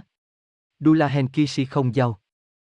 Điều đáng sợ nhất và cũng là quyền năng vô địch của kỵ sĩ không đầu Dullahan chính là, khi vó ngựa dừng chân, Dullahan sẽ hét to tên một người rồi rút cạn sinh lực của họ. Cũng có khi, khi bắt gặp ai đó lang thang trên đường, thì đó cũng là khoảnh khắc cuối cùng người đó còn nhìn thấy đất trời. Vì, chỉ trong thời gian ngắn, kỵ sĩ không đầu sẽ lại rút cạn sinh lực của người đó. Vì lẽ đó, người Ireland thường truyền tai nhau rằng, để tránh đụng độ phải sứ giả của thần chết, Dullahan vào những dịp lễ hội, đặc biệt là từ tháng cuối tháng 8 đến đầu tháng 9 khi lễ hội Crom Giáp diễn ra, người ta không nên ra ngoài vào tối muộn và ban đêm. Hoặc giả như có bắt gặp Dulahen thì hãy quẳng về phía hắn ta những vật bằng vàng hoặc bụi vàng. Một kẻ tung hoành ngang dọc khắp đất nước, kẻ ban phát cái chết khắp nơi lại có nỗi sợ kinh hoàng với vàng. Truyền thuyết kể lại rằng, có một người đàn ông đang cưỡi ngựa về nhà ở ngôi làng Rao Sơn, bỗng, xung quanh tối sầm hơn, rồi người đó nghe thấy tiếng ngựa hú vang khắp trời ở sau lưng mình. Đây là con ngựa đen đáng sợ, ngựa dừng ở đâu thì người chết đến đó. Dulahen dùng do gian thuấn họa về cuộc đụng độ của dân thường với kỵ sĩ không đầu Dulahen của họa sĩ John Quy Đò, vẽ năm 1858. Chỉ kịp hét lên một tiếng kinh hoàng, người đàn ông đó chạy hết sức có thể về ngôi nhà đang sáng đèn phía trước. Tuy nhiên, cảm giác như thời gian bị cô đặt lại, bước chạy trở nên nặng nề, đúng lúc này, ông ta móc trong túi đồng vàng và quẳng về phía kỵ sĩ không đầu. Một tiếng gầm vang lên. Khi người đó quay lại, tất cả biến mất, kỵ sĩ không đầu và con ngựa của hắn ta biến mất, như chưa từng có sự hiện diện. selki người hải cẩu. selki tên khác, Siki, Siki, Selchi, hay người selki, selki Phone, có nghĩa là người hải cẩu là những câu chuyện thần thoại về những sinh vật lưỡng cư kỳ lạ, sống chủ yếu ngoài đại dương có khả năng hóa thú và biến thành người. Họ có thể thay đổi hình dạng từ hải cẩu khi ở dưới biển thành con người trút bỏ lớp da hải cầu bên ngoài như cởi một tấm áo và biến thành con người, thường là một cô gái rất xinh đẹp. Những truyền thuyết về Selkie đa phần là những câu chuyện buồn và lãng mạn, kể về mối tình của một nàng Selkie với một anh chàng ngư dân nào đó. Anh ta đánh cắp lớp da hải cẩu cô để cô không thể trở về biển cả, buộc cô trở thành vợ mình. Selkie thực sự là một người tình tuyệt vời, một người vợ đảm đang, dịu hiền. Tuy nhiên, các Selkie chỉ có thể sống trên đất liền liên tục trong 7 năm, quá thời gian đó, các nàng Selkie thường thể hiện nỗi nhớ biển và khao khát được trở về ngôi nhà thực sự của mình ngoài khơi xa, nhưng trong lòng Selkie lại luôn hướng về biển cả, luôn mong được trở về. Người vợ đó có thể sẽ sinh cho người chồng loài người một vài đứa con, nhưng một khi đã tìm thấy tấm da của mình, cô sẽ lập tức trở về với biển, bỏ lại đứa con mà cô yêu thương. Trong một vài câu chuyện, đứa con sẽ biết được nơi cất giấu tấm da hải cẩu hoặc đôi khi, Selkie đó đã kết hôn với một Selkie khác rồi. Cho dù trong các phiên bản dành cho trẻ em, Selkie thường trở lại thăm gia đình trên đất liền mỗi năm một lần, nhưng trong hầu hết các câu chuyện, cô ấy sẽ ra đi mãi mãi. Trong một phiên bản, người chồng loài người sẽ không bao giờ nhìn thấy Selkie nữa, ít nhất là trong dạng người, nhưng đứa con đôi lúc sẽ nhìn thấy một con hải cẩu lớn từ phía xa đang hướng về phía mình với vẻ buồn rầu. Chúng ta có thể trách Selkie vô tình, nhẫn tâm nhưng có lẽ cũng nên thông cảm cho nàng, Selkie sinh ra đã thuộc về biển cả, nàng không thể cưỡng lại tiếng gọi của bản năng. Sẽ thật nhẫn tâm nếu cứ để Selkie phải chết dần trong héo hon trên đất liền như một tù nhân. Tuy rời bỏ gia đình nhưng người ta nói rằng vẫn thấy Selkie, trong lúc hải cẩu ghé vào bờ chơi đùa với những đứa con của mình. Cũng có cả những Selkie nam giới lên đất liền. Họ xuất hiện trong hình dáng những người đàn ông đẹp đẽ và vô cùng quyến rũ, có sức thu hút rất lớn với phụ nữ. Các Selkie nam tìm kiếm tình yêu nơi những người phụ nữ không hạnh phúc trong hôn nhân hay những người vợ đang mòn mỏi chờ đợi người chồng đi biển lâu ngày không về. Trong một mô típ phổ biến về một nàng, Usila, của okni, Usila chỉ là biệt hiệu, khi muốn tìm đến một Selkie nam, nàng chỉ cần nhỏ bảy giọt nước mắt xuống biển, một Selkie nam sẽ xuất hiện và yêu thương họ hết lòng. Đứa trẻ được sinh ra giữa Selkie và con người thì tay có thể có màng bơi. Trong các câu chuyện ở Selen, Selkie sinh ra con có một lớp màng mỏng giữa những ngón tay hay Usila, khi có con với Selkie nam sẽ sinh ra những đứa trẻ tay có màng, những ngón chân làm bằng sừng và thường bị cắt đi. Một số người trong thực tế thực sự đã có những đặc điểm có những đặc điểm di truyền này, theo Walter treo William. Theo một phiên bản, Selkie chỉ có thể biến thành người 7 năm một lần bởi họ là những linh hồn tội lỗi. Có ý kiến cho rằng là Selkie có thể là con người đã từng phạm phải lỗi làm nghiêm trọng hoặc thiên thần bị rơi xuống từ thiên đàng. Brownie, thần hộ mệnh cho các gia đình. Brownie, một dạng ma thiện hay phúc thần, còn được gọi là Brua hoặc Grugat. Đây là một trong những loài yêu tinh sinh sống gần gũi với con người nhất. Trong văn hóa dân gian Anh, Brownie là những người tí hon, với khuôn mặt nhăn nheo và râu tóc xồm xoàm. Chúng là những thần hộ mệnh trong các gia đình và được cho là xuất hiện vào ban đêm trong khi chủ sở hữu của ngôi nhà đang ngủ và thực hiện nhiều công việc khác nhau bao gồm cả nhiệm vụ canh tác. Chủ nhà thường phải để lại một bát sữa, kem hoặc bát cháo nhỏ cho Brownie, thường để lại trên lò sưởi. Brownie được mô tả là dễ bị xúc phạm và sẽ rời đi mãi mãi nếu chúng cảm thấy chủ nhà xúc phạm hoặc bị lợi dụng. Brownie đặc trưng tinh nghịch và thường được cho là trừng phạt hoặc kéo trò đùa với những người hầu lười biếng. Brownie sẽ trừng phạt những người giúp việc gia đình lười biếng hoặc cẩu thả bằng cách phá giấc ngủ, phá vỡ hoặc làm đảo lộn các đồ vật xung quanh họ, hoặc gây ra những trò nghịch ngợm khác. Đôi khi, chúng được cho là tạo ra tiếng ồn vào ban đêm hoặc để lại những mớ hỗn độn chỉ đơn giản là để giải trí. Trong một số câu chuyện ban đầu, Brownie được mô tả là bảo vệ kho báu.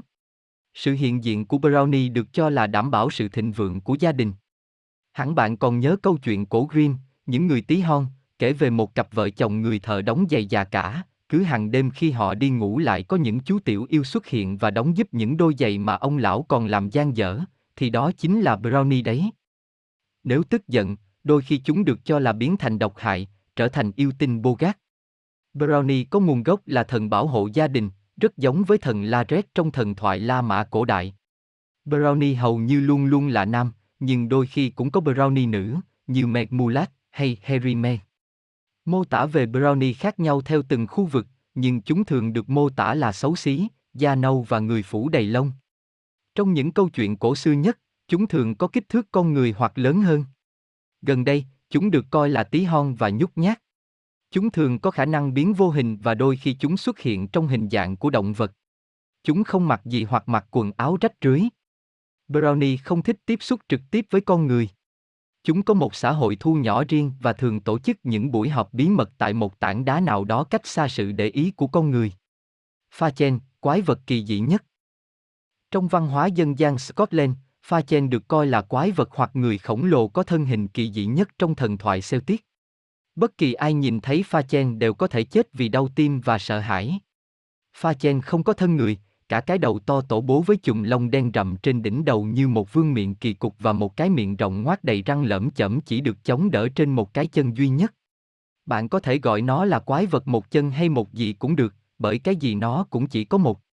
Có một mắt ở giữa mặt, một chân duy nhất từ trục trung tâm của nó, và một cái tay mọc ra ở giữa phần tiếp nối giữa đầu và chân thay vì hai cánh tay, trông cực kỳ vô duyên. Không ngoa khi nói rằng Pha Chen là một minh chứng thất bại của tạo hóa. Với thân hình kỳ quái như vậy, Pha Chen rất giỏi trong lĩnh vực dọa dẫm con người. Nó có thể giết chết một người ngay lập tức chỉ bằng cách dọa cho họ sợ.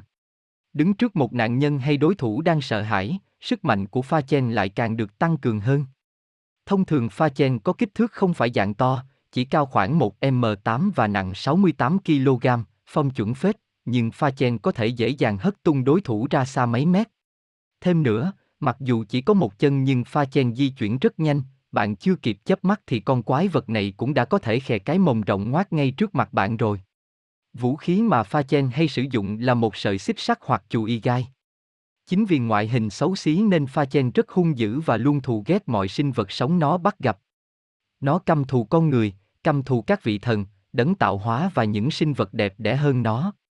Pha chen có thể là một quái vật khủng khiếp, nhưng sâu trong tâm hồn, nó chỉ là một sinh vật cô đơn và tội nghiệp, à trừ lúc nó vung chù y vào đầu bạn.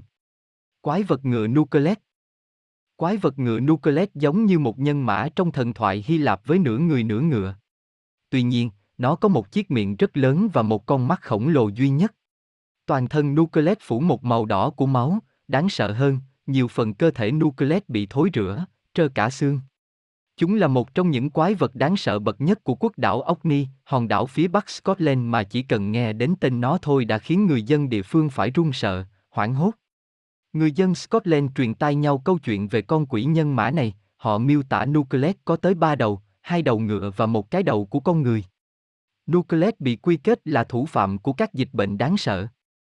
Nucleus là một quái vật biển có hình dáng như sự kết hợp giữa người và ngựa, nghe có vẻ giống loài Senta trong thần thoại Hy Lạp, tuy nhiên phần thân người lại nằm ở phía lưng của phần thân ngựa, tức là nếu nhìn từ xa, Nucleus không khác gì một người kỵ sĩ đang cưỡi trên con ngựa của mình. Thế nhưng, chỉ cần lại gần đủ để nhìn rõ Nucleus thôi, chắc chắn bạn sẽ chết khiếp trước ngoại hình của con quái vật này. Cái đầu người của nó to gấp 3 lần đầu người bình thường với cái miệng rộng ngoác và đôi mắt đỏ rực hận thù. Còn cái đầu ngựa thì chỉ có một con mắt duy nhất. Ghê rợn hơn đó là Nucleus không hề có lớp da nào bao bọc, toàn thân nó là các khối thịt sống tưởng chừng như một sinh vật vừa bị lột da vậy, một số phần thì giống như thịt bị thối rửa lòi cả xương ra. Khi nó di chuyển, người ta có thể nhìn thấy rõ ràng từng đường gân thớ thịt và mạch máu chuyển động qua lại theo nhịp. Miệng của Nucleus luôn phả ra một mùi hôi thối khủng khiếp như mùi xác chết, cách xa cả dặm cũng có thể ngửi thấy. Nucleus sống dưới biển nhưng thường xuyên lên bờ để quấy phá. Việc nhìn thấy Nucleus cũng là điềm báo cho một thảm họa sắp diễn ra. Hơi thở hôi thối của nó làm héo úa tất cả cây cối trong vùng. Nó cũng được cho là nguyên nhân gây ra hạn hán, mất mùa và các dịch bệnh. Người dân đảo Orkney có truyền thống đốt trong biển để khử chua cho đất canh tác, không ngờ rằng Nucleus lại cực kỳ ghét mùi trong biển bị đốt. Nó thường phát điên mỗi khi ngửi mùi này và tạo ra các dịch bệnh gây chết hàng loạt trên gia súc. Có nhiều trường hợp, Nucleus còn lên bờ để cưỡng hiếp con người, thỏa mãn thú tính, nam hay nữ cũng chơi tuốt thì phải. Những ai đen đuổi gặp phải Nucleus sẽ bị hơi thở hôi thối của hắn làm cho héo úa. Có hai điều duy nhất có thể giúp bạn trốn thoát sự truy đuổi của Nucleus. Một là nước ngọt. Nucleus cực kỳ ghét các nguồn nước ngọt. Nếu bạn đang bị nó truy đuổi, chỉ cần chạy qua một con sông hoặc suối nhỏ thôi, là con quái vật cũng sẽ không thể đuổi theo bạn được nữa. Trong những ngày trời mưa nó cũng không dám xuất hiện. Một yếu tố thứ hai mà Nucleus sợ đó là Mither O. Thesi, một nữ thần biển của địa phương. Bà là người duy nhất có thể trị nổi con quái vật này và thường giam nó dưới biển sâu trong suốt mùa hè, mùa đặc trưng cho sức mạnh của bà, thế nhưng khi những cơn gió bất của mùa đông trở về thì lại khác, chẳng còn ai có thể giữ chân con quái vật này. Người sói Uver Truyền thuyết quần đảo Selen, Uver là một sinh vật giống như một người đàn ông có đầu sói. Anh ta có mái tóc nâu ngắn trên người và một lớp lông lá bao phủ toàn thân, người ta rất dễ nhầm tưởng Uver với một con ma sói nhưng trên thực tế, Uver không phải là người hóa sói, cũng chẳng phải sói hóa người nửa chừng thì hết mana, đơn giản nó là một giống loài nửa người nửa sói thôi. Nhà của Uver là các hang động trong rừng hoặc trên các ngọn đồi. Uver là một sinh vật hiền lành, không quấy rối dân gian nếu dân gian không quấy rối anh ta. Uver rất thích câu cá, thường sử dụng cần câu và những viên đá kỳ lạ của riêng nó, đặt dưới lòng sông suối, để bắt cá. Ở đó, Uver sẽ ngồi câu cá và thi thoảng nhấp một ngụm trà, thư thái, thanh tao kiên nhẫn hàng giờ. Uver là một sinh vật rất tốt bụng và hào hiệp. Nó sẵn sàng bảo vệ trẻ em và giúp đỡ những người bị nạn. Những kẻ đi lạc trong rừng nếu bắt gặp Uver thì hãy cứ yên tâm, nó sẽ dẫn đường cho người đó đi đến ngôi làng gần nhất. Mỗi khi câu được nhiều cá, nó cũng thường lén để lại một vài con cá trên cửa sổ của những nhà nghèo trong làng. Có lẽ nhờ ăn ở tích đức nên Uver thường có tuổi thọ rất cao, trung bình là 100 năm. Dựa vào các nghiên cứu truyền thống văn hóa dân gian tập trung chủ yếu từ các vùng Gaelic của Scotland, Susan Skun Eberly đã suy đoán câu chuyện về người Uver có thể có cơ sở của một căn bệnh, cô cho rằng đó có thể là hội chứng Hunter. Anlucha, kẻ ăn chực. Là một loài tiểu yêu trong thần thoại của người Ireland, Anlucha có thói quen rất mặt dày là đi ăn chực nhà người khác, à không, nói chính xác hơn là đi ăn chực mồm người khác. Con yêu tinh này thường cư ngụ gần bờ suối, mấy nơi mát mẻ mà con người thường ra làm một giấc sau khi ăn no. Để làm gì? Chính là để đợi người ta ngủ say, rồi lén chui vào mồm người ta, xuống tận dạ dày và ăn hết sạch thức ăn mà người đó vừa nít đầy bụng. Có nhiều lúc, Amplucha ở hẳn trong bụng một người cả tuần trời nếu trường hợp thấy chủ nhà có vẻ nhiều thức ăn hoặc đứa nào béo. Tuy ăn chực nhưng Amplucha ăn rất khôn, nó chỉ hút lấy phần dinh dưỡng của thức ăn mà thôi.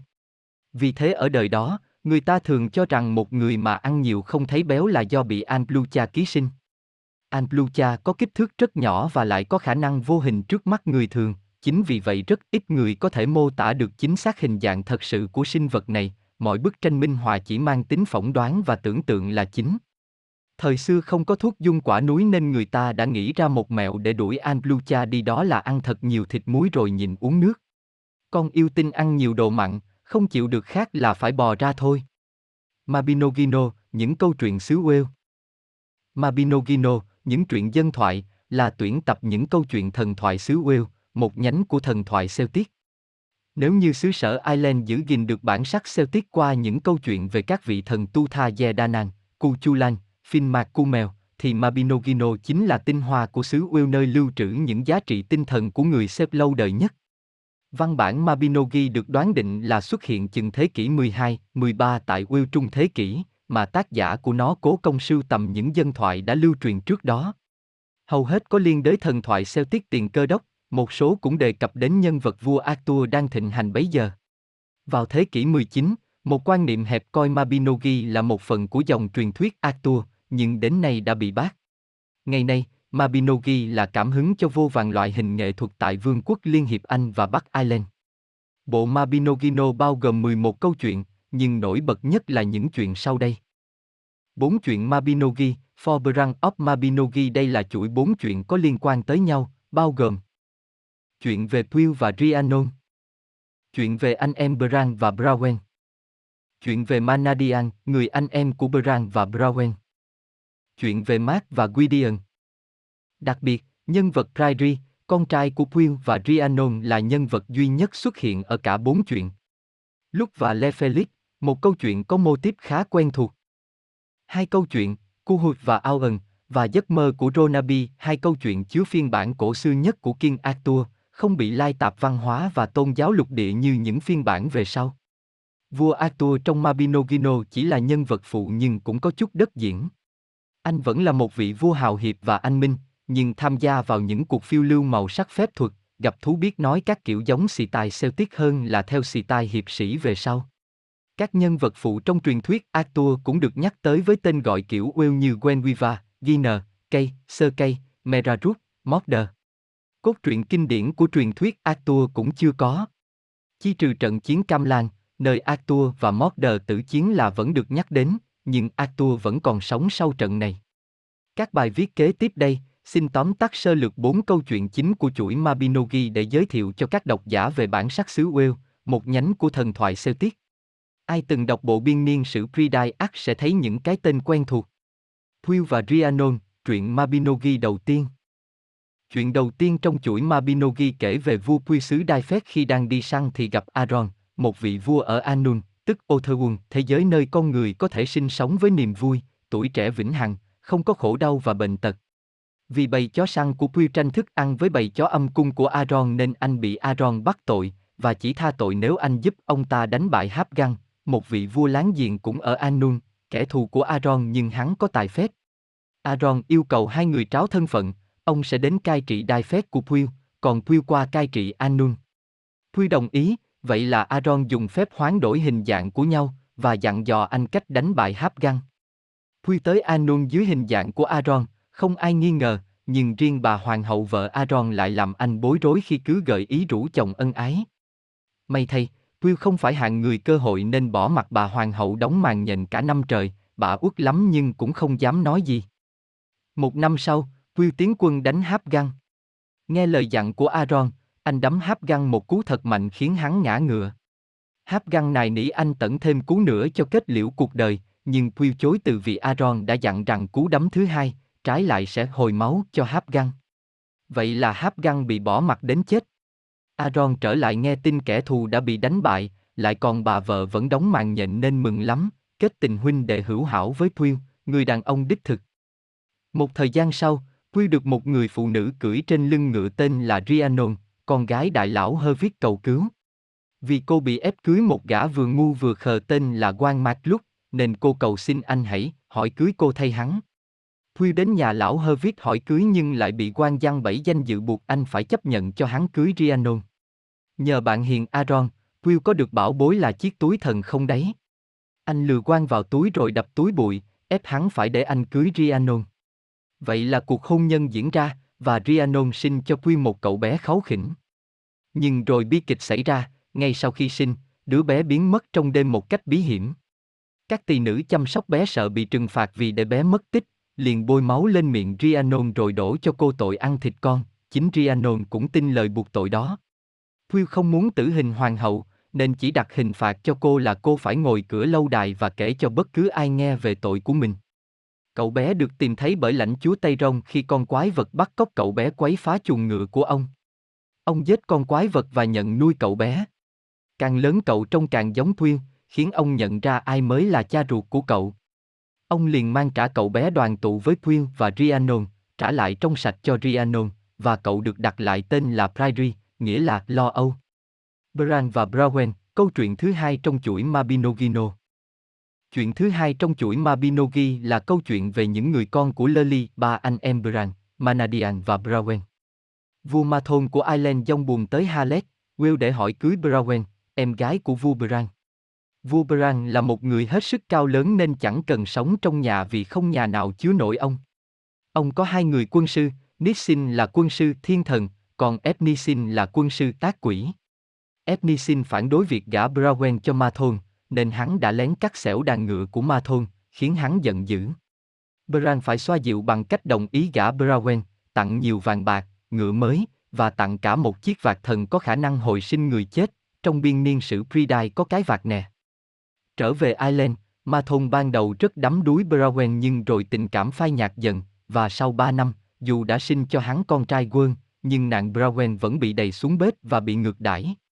Bất bình, nàng kể chuyện cho con sáo nghe và nhờ nó tới nhắn anh trai giải cứu. Vậy là Vuberan cùng cả đoàn quân dông buồn tới Ireland giải cứu Brawen. Đi cùng có cả em trai Manadian, Rairi, Epnisin.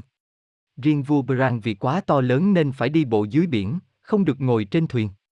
Đoàn thuyền tới Ireland, ban đầu Ma Thôn nghênh tiếp nhiệt tình, nhưng Epnisin vì bản tính đa nghi đã phát hiện ra bẫy của hắn, cho người nấp trong bao cát chờ ám sát đoàn quân xứ Wales. Epnisin giết tất cả kẻ giấu mặt trong bao cát và ném cả Quân, cậu bé con trai của Browen vào lò lửa. Trận chiến nổ ra, nhưng bên Ma Thôn thắng thế nhờ chiếc vạt thần hồi sinh người chết. Epnisin trà trộn vào đám người chết để phá vạt từ bên trong, và Epnisin cũng hy sinh khi đó. Cuối cùng thế trận đảo chiều, phe Ireland chết sạch chỉ còn lại năm phụ nữ có thai.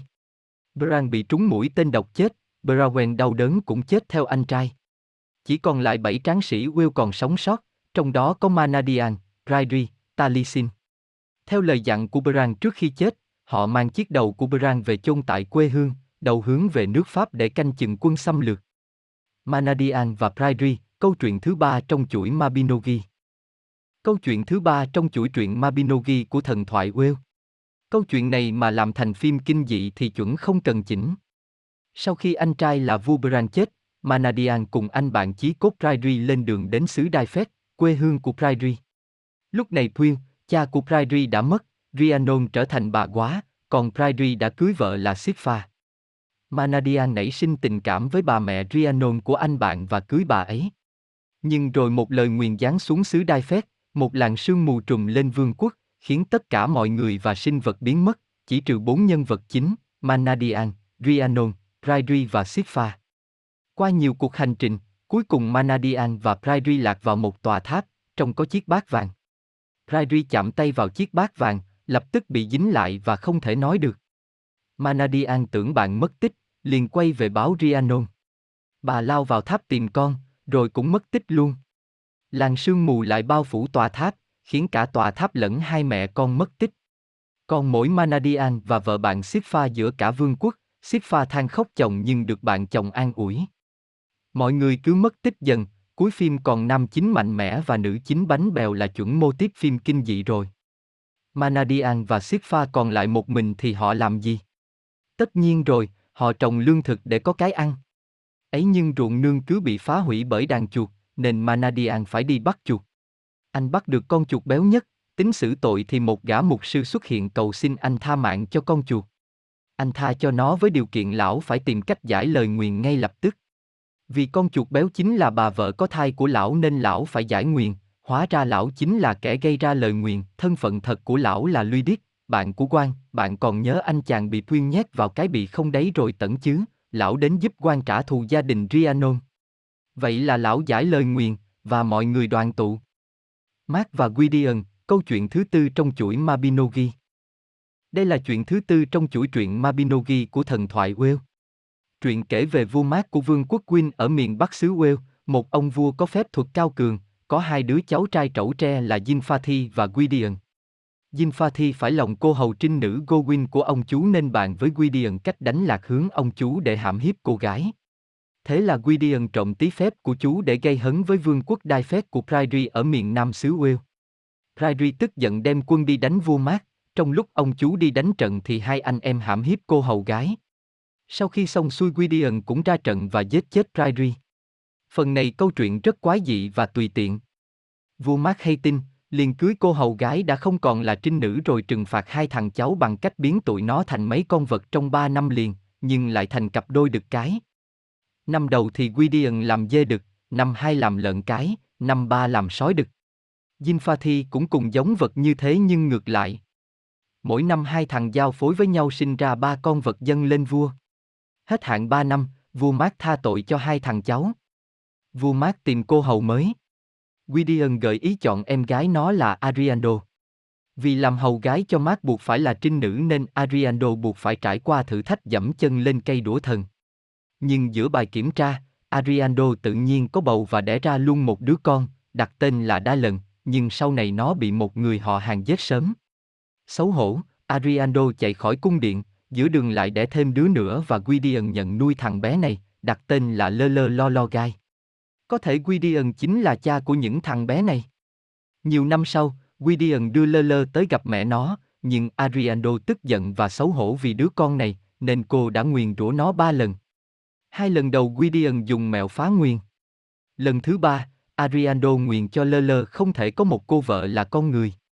Thế là Gideon tạo ra một cô gái làm từ những bông hoa làm vợ Lơ Lơ, đặt tên là Belo. Sóng gió gia tộc này chưa dứt. Khi Lơ Lơ đi công chuyện, Belo ngoại tình với lãnh chúa Geron Peber và mưu sát chồng. Geron phải giết Lơ Lơ bằng một mũi thương đặc biệt, nhưng khi Geron ném thương, Lơ Lơ biến thành một con đại bàng và chạy thoát. Gideon trừng phạt Beloduk bằng cách biến cô ta thành một con cú bị loài loài ghét bỏ, còn Geron cũng bị Lơ Lơ giết để trả thù. Kết chuyện, Lơ Lơ lên ngôi trở thành vua của vương quốc Quyên. Buôn Sui Bai hay cơn điên của Suy Buôn Sui Bai, tức cơn điên của Suy là một truyền thuyết cổ của người Ireland vào thời điểm thế giới Celtic đã có sự thâm nhập của Kitô giáo. Nhân vật Mark Sweeney dựa trên câu chuyện này đã xuất hiện trong American Ghost. Chuyện kể về vua Subai Macomai cai trị vương quốc Đan Narai bị tiếng chuông nhà thờ mới xây của thánh Ronan làm đinh tai nhức óc. Hắn ta tức giận đòi đuổi Ronan khỏi vương quốc của mình. Hoàng hậu Eran nắm áo choàng ngăn lại nhưng hắn cứ giật tung cả áo choàng ra và đến gặp Ronan trong tình trạng không mảnh vải che thân. Hắn ném cuốn kinh của Ronan xuống hồ và hành hung ông ta. Subin chỉ tạm dừng tay khi một người đưa tin từ chiến trường công gan Clin tới và yêu cầu viện trợ trong trận đánh Ma Trác, gần Moira hiện đại, 637 sau công nguyên. Khi Ronan cùng các mục sư tới Ma Trác ban phước cho các chiến binh, Subai không nhận nước thánh mà tức giận coi đây là một lời chế nhạo, hắn giết một mục sư của Ronan bằng mũi lao. Ronan nguyện rằng Subai sẽ phải bay khắp thế gian trần truồng như một con chim, phải đậu lên cành cây mỗi khi nghe thấy tiếng chuông, và sẽ bị chết dưới mũi lao như cách hắn đâm chết người mục sư. Khi trận chiến lại tiếp tục, tiếng ồn ào của các đội quân đã khiến Subin phát điên. Tay anh ta tê cứng, vũ khí của anh ta rơi xuống, và anh ta bắt đầu tưởng mình là một con chim, chạy đi khắp nơi lang thang vô định. Sau 7 năm trời lang thang trên khắp Ireland và chỉ ngủ trên cành cây như chim, Subai trở về quê hương. Hắn đối mặt với hoàng hậu Eran lúc này đã tái giá, bà sẵn sàng quay lại với Subai nhưng hắn khuyên bà hãy ở lại với người chồng mới. Hắn được một người bạn là Long Senchin giúp thoát khỏi cơn điên, nhưng rồi tiếng ồn của những người đi săn khiến hắn điên trở lại. Hắn còn rủ bà mẹ vợ già của Long Senchin thi nhảy cốc, bả ngã chết và hắn lại phải trốn khỏi quê hương trước cơn thịnh nộ của Long Senchin. Sui Bai lại lang thang khắp nơi, từ Ireland tới Scotland, Anh. Rồi hắn lại quay về gặp vợ, nhưng lúc này bà khuyên hắn hãy rời đi mãi mãi vì hắn là nỗi nhục của gia đình. Lúc này, hắn minh mẫn trở lại và sẵn sàng đối mặt với tội lỗi. Sau cùng, Sui Bai tới nhà của Thánh Mô Liên, nơi được tiên tri là nơi hắn chết. Thánh Mô Liên mạt sát Subai vì những điều hắn đã làm, và sai bà đầu bếp cho hắn uống sữa cùng với phân. Chồng bà đầu bếp, cũng là gã chăn cừu của Mô Liên, nghe bóng gió rằng bà vợ đang ngoại tình với Sui Bai nên đã phóng lao giết chết Sui Bai khi hắn đang liếm sữa. Vậy là Sui Bai phải trả giá đúng như lời tiên tri của Ronan, nhưng cuối cùng hắn cũng được Molin tha thứ và rửa tội.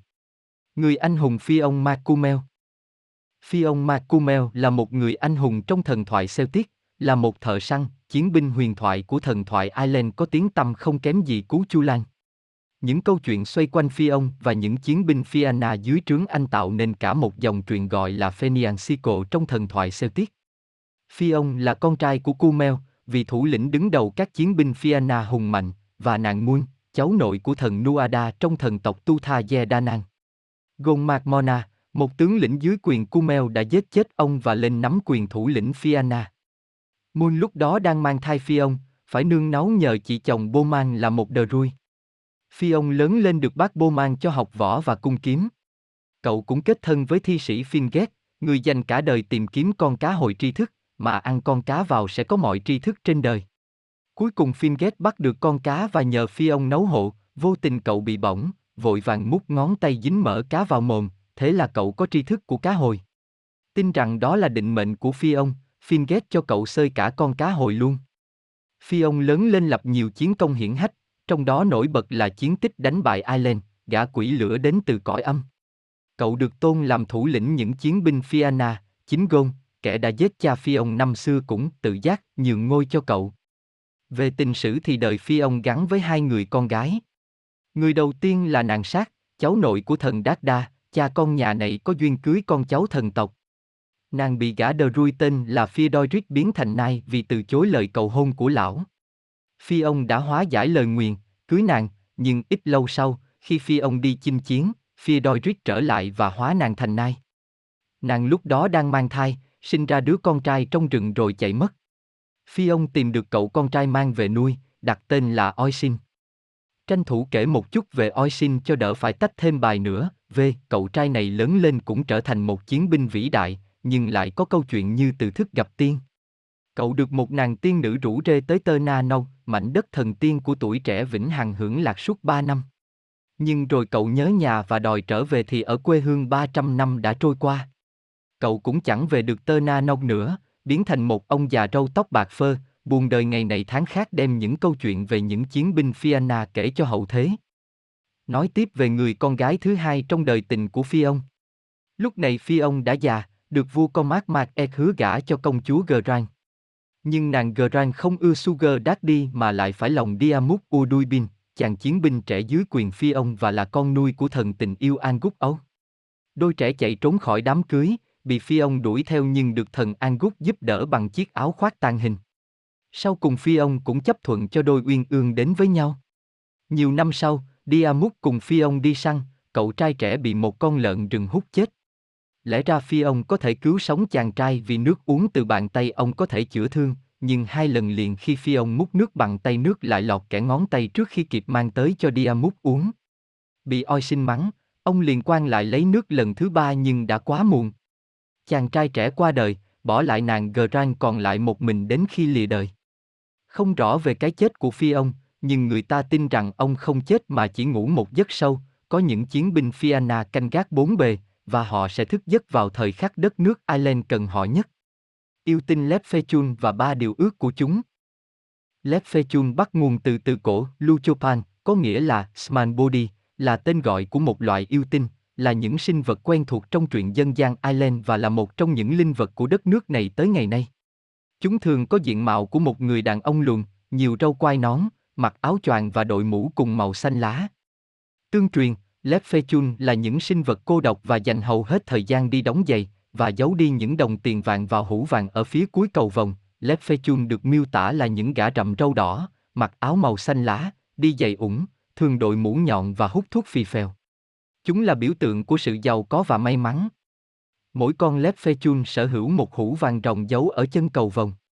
Nếu may mắn, bạn có thể bắt được một chú Lepfechun, và chú ta sẽ thương lượng để đổi ba điều ước hoặc rất nhiều vàng lấy mạng sống. Nhưng hãy cẩn thận với những trò lừa lọc rất tinh ranh của chúng, bởi chúng có thể nói đại khái như anh đến cuối đường cầu vòng lấy vàng của tôi nhé, còn cuối đường cầu vòng ở đâu thì có trời mới tìm được. Trong văn học dân gian Ireland, Lepfechun đầu tiên được nhắc đến trong một câu chuyện thời Trung Cổ có tên gọi Etra Fergu Maclet, cuộc phiêu lưu của Ferguson con trai Lét. Câu chuyện kể rằng Fergu Maclet, vua của xứ sở Ulster, đang ngủ ở bãi biển thì phát hiện ông bị kéo xuống nước bởi ba lúc chóp, cách viết lép phê chung thời xưa. Ông bừng tỉnh dậy và bắt giữ những kẻ bắt cóc này. Để đổi lại, họ đã ban cho ông vua kia ba điều ước để trả sự tự do cho họ. Lép phê chung thường sống một mình, với nghề nghiệp là đóng giày. Theo ông William Butler Yeats, một nhà thơ và soạn kịch nổi tiếng của Ireland cuối thế kỷ 19, đầu thế kỷ 20, thì của cải của những con yêu tinh này là từ những bình sành quý giá từ thời chiến tranh mà nó đã chiếm hữu được. Có truyền thuyết kể rằng Lepfechun được xuất thân từ Tutha Danang, một chủng tộc cổ của thần thoại Ireland. Khi mà những người Milesian, tổ tiên của người Ireland hiện nay, chinh phục Tutha Danang, Lepfechun bị đầy xuống sống ở dưới lòng đất. Tuy là những kẻ tinh ranh như vậy, nhưng chúng cũng có thể là những thần tài ban may mắn, phú quý và mùa màng tốt tươi cho nhà bạn, nếu như ban đêm bạn thường để lại ít bánh mì và chút sữa bên ngoài nhà cho chúng ăn như cách cô Esim Gowan làm trong tập 7 American Ghost ấn. Nam thần của tình yêu Angus Ấu Angus Og là vị nam thần của tình yêu và tuổi trẻ trong thần thoại Celtic. Biểu tượng của chàng là đôi cánh thiên nga và trên đầu chàng bay lượn bốn con chim đang hót tượng trưng cho bốn nụ hôn, cứ như là nàng bạch tuyết. Chàng là con trai của cha già Đát Đa, nam thần thịnh vượng rất được trọng vọng trong thần tộc Tu Tha Ye Đa Nang và nữ thần sông nước Boan. Tuy nhiên bà này đã có chồng, nên đế ngoại tình trót lọt, Đát Đà đã làm cho mặt trời đứng yên trong 9 tháng 10 ngày, kịp đế đôi già đẻ ra Angus trong một ngày duy nhất. Khi Angus lớn lên, mọi đất đai đã được Đát Đa chia hết cho các anh lớn, không để lại cho chàng chút nào, thế là chàng dùng mèo chiếm đất của chính ông bố. Chàng hỏi Đát Đa rằng mình có thể sống ở bớ Na Boy, vùng đất ông cai trị trong một ngày và một đêm, và Đát Đa đồng ý. Tuy nhiên trong tiếng Ireland không có mạo từ, nên một ngày và một đêm cũng giống như ngày và đêm. Thế là Angus bám vào đó để ăn và ông bố đòi đất mọi ngày đêm, qua đó chiếm được số đỏ của bố. Angus nằm mơ thấy một cô gái xinh đẹp khiến chàng tơ tưởng mỗi đêm. Chàng đã tìm thấy người con gái đó ngoài đời thật chính là công chúa cây, nàng có thể biến hình thành thiên nga, nên chàng cũng biến thành thiên nga để tán tỉnh và được nàng chấp nhận. Khi trưởng thành, Angus cũng trở thành một người cha mẫu mực, chàng nhận con nuôi là chiến binh Diamudit Uduibin, lính của lão tướng phi ông Macumel, và tặng người con nuôi thanh gươm Moranlat được rèn bởi thần biến Mananan. Vì yêu vợ sắp cưới của lão tướng nên chàng Diamudit và nàng Gran bị phi ông truy đuổi, họ được Angus che chở cho trốn thoát hết lần này đến lần khác, nhưng rồi nhiều năm sau Diamudit cũng chết vì bị lợn rừng hút. Angus đau buồn đem thi thế của người con nuôi xuống dòng sông ở bớ Naboy, nơi chàng có thể gọi hồn con lên nói chuyện với chàng mỗi khi có nhiều tâm sự. Câu chuyện về chàng Lancer, Diamudit sát gái. Diamudit Uduibin hay còn gọi là Diamudit, đồng thời là con trai của John, chúa tể cái chết. Như vậy anh là một á thần và cũng là một trong những chiến binh đầu tiên của Fianna trong Sico Fenian trong thần thoại Ireland. Từ nhỏ Diamudit đã được Angus Oak, vị thần của tình yêu và sự sáng tạo nhận làm con nuôi và là người bảo hộ. Anh là một chiến binh thiện chiến và được mọi người yêu thích. Anh từng solo 3.400 lính để bảo vệ Fion và Fianna. Cha của Diamudit, John, cũng là một chiến binh của Fianna. Trong một bữa tiệc tối, John, ghen tị với sự chú ý dành cho con trai của quản gia Angus, đã giết chết con trai của người quản gia công Gút khi không có ai nhìn. Angus đã hồi sinh anh ta dưới hình dạng một con lợn lòi, nhưng người quản gia yêu cầu phi ông tìm ra sự thật và, khi biết được sự thật, anh ta đã nguyền rủa đi Amudit, anh ta sẽ bị giết bởi con lợn rừng, đứa con trai của người quản gia. Theo truyền thuyết, trong một lần đi săn Diamudit đã ngủ với một người phụ nữ tự xưng là hiện thân của tuổi trẻ. Và kể từ đó anh được ban thêm có nốt ruồi tình yêu dưới mắt anh khả năng tán gái vô song, em nào nhìn Diamudit phát là chết ngay tại trận. Và vận mệnh của anh bắt đầu thay từ đó. Điều gì đến rồi cũng đến, trong buổi tiệc đính hôn của phi ông Macumel, bố của Fianna, và Geraint, con gái con mát mạc ác vua Ireland. Anh và Geraint đã dính phải tình yêu xét đánh, họ bỏ trốn cùng nhau ngay trong ngày cưới của Geraint. Phi ông rất tức giận và gửi một đạo quân đuổi theo bọn họ. Nhưng Diamudit bá quá và có sự bảo hộ của thần tình yêu nên Phi ông đành bó tay và chấp nhận cuộc tình của họ, ban cho hai người tước vị đất đai và chào mừng họ trở về. Hai người sống hạnh phúc bên nhau. Ít lâu sau, trong một lần đi săn cùng Phi ông, Diamudit bị thương nặng bởi răng nanh của một con lợn rừng, đánh mãi không hết, chết vì lợn, nhảm nhí thật. Gần đó là một dòng suối thần có khả năng chữa thương, chỉ cần Phi ông mang về ít nước là Diamudit sẽ khỏe như trâu nhưng khổ nổi Phi ông vẫn không thể nuốt trôi nổi cục tức vụ Gran bị cướp nên Phi ông dùng nước thần ba lần liền khiến Diamudit phải chết. Cho chừa cái tội cắm sừng ông. Gran đã rất đau buồn sau đó. Angus đã mang thi thể Diamui về cung điện của mình cạnh sông Boy và thổi linh hồn mới vào đó để họ vẫn có thể nói chuyện với nhau.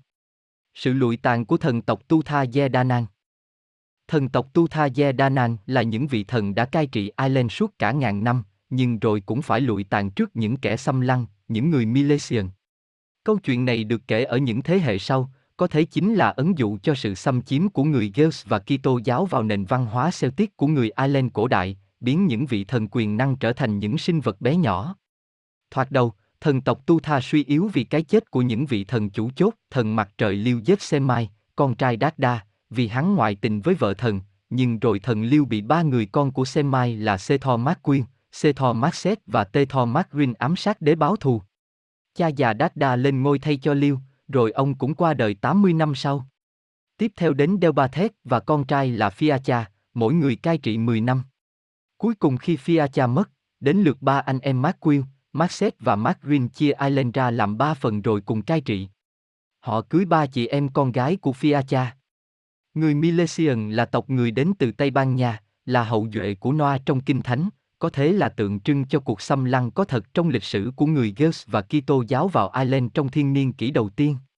Chiến tranh nổ ra, người Tu Tha tìm cách giấu Ireland trong sương mù và tạo ra dông bão, nhưng vẫn không thể ngăn cản người Milesian đổ bộ lên hòn đảo. Ba bà hoàng hậu vợ của ba anh em vua đã lén làm phản, giúp người Milesian thống trị Ireland với điều kiện phải đặt tên hòn đảo này theo tên của họ. Có ba bà nhưng đảo chỉ có một cái tên thôi, nên cuối cùng bà Eril được chọn, và họ đặt tên hòn đảo là Erin. Cuối cùng cả ba vua lẫn ba hoàng hậu vẫn bị giết trong trận chiến, của đáng tội, đã làm gián điệp cho bọn kia rồi mà vẫn chết. Và thần tộc Tu Tha Ye Đa Nang thất bại, buộc phải tới sống ở Otherwon, thế giới bên kia, vùng đất thần tiên được thần biến Mananang phù phép tàn hình khỏi tầm mắt con người và là nơi thần tộc Tu Tha trở nên bất tử. Họ có thể rời Otherwon thông qua những vùng đồi hoang gọi là các sai để đến thăm thế giới con người, nhưng tại thế giới này họ sẽ suy yếu quyền năng, và trở thành những Fairy hay Leprechaun nhỏ bé. Do đó mà trong văn hóa Ireland họ vẫn nói rằng nơi sống của các sinh vật huyền bí là các sai ấn sâu trong rừng, đồi núi, cánh đồng hay những hòn đảo mờ sương hoang vắng. Thần thoại Ireland dưới một góc nhìn Thần thoại Ireland rất phong phú với đủ những truyền thuyết và chuyện cổ khác nhau. Tất cả chúng đều tồn tại trước khi công giáo xuất hiện, và theo vài nguồn, chúng đã không còn phát triển sau khi tôn giáo kia được mở rộng. Vậy nhưng những câu chuyện cổ vẫn lưu truyền giữa thế hệ với thế hệ, người này kể cho người kia, dẫu không tạo ra những câu chuyện mới nữa. Thần thoại Ireland dù thú vị nhưng đôi khi rất khó hiểu. Vì thế, các nhà sử học đã chia nó thành những chu kỳ.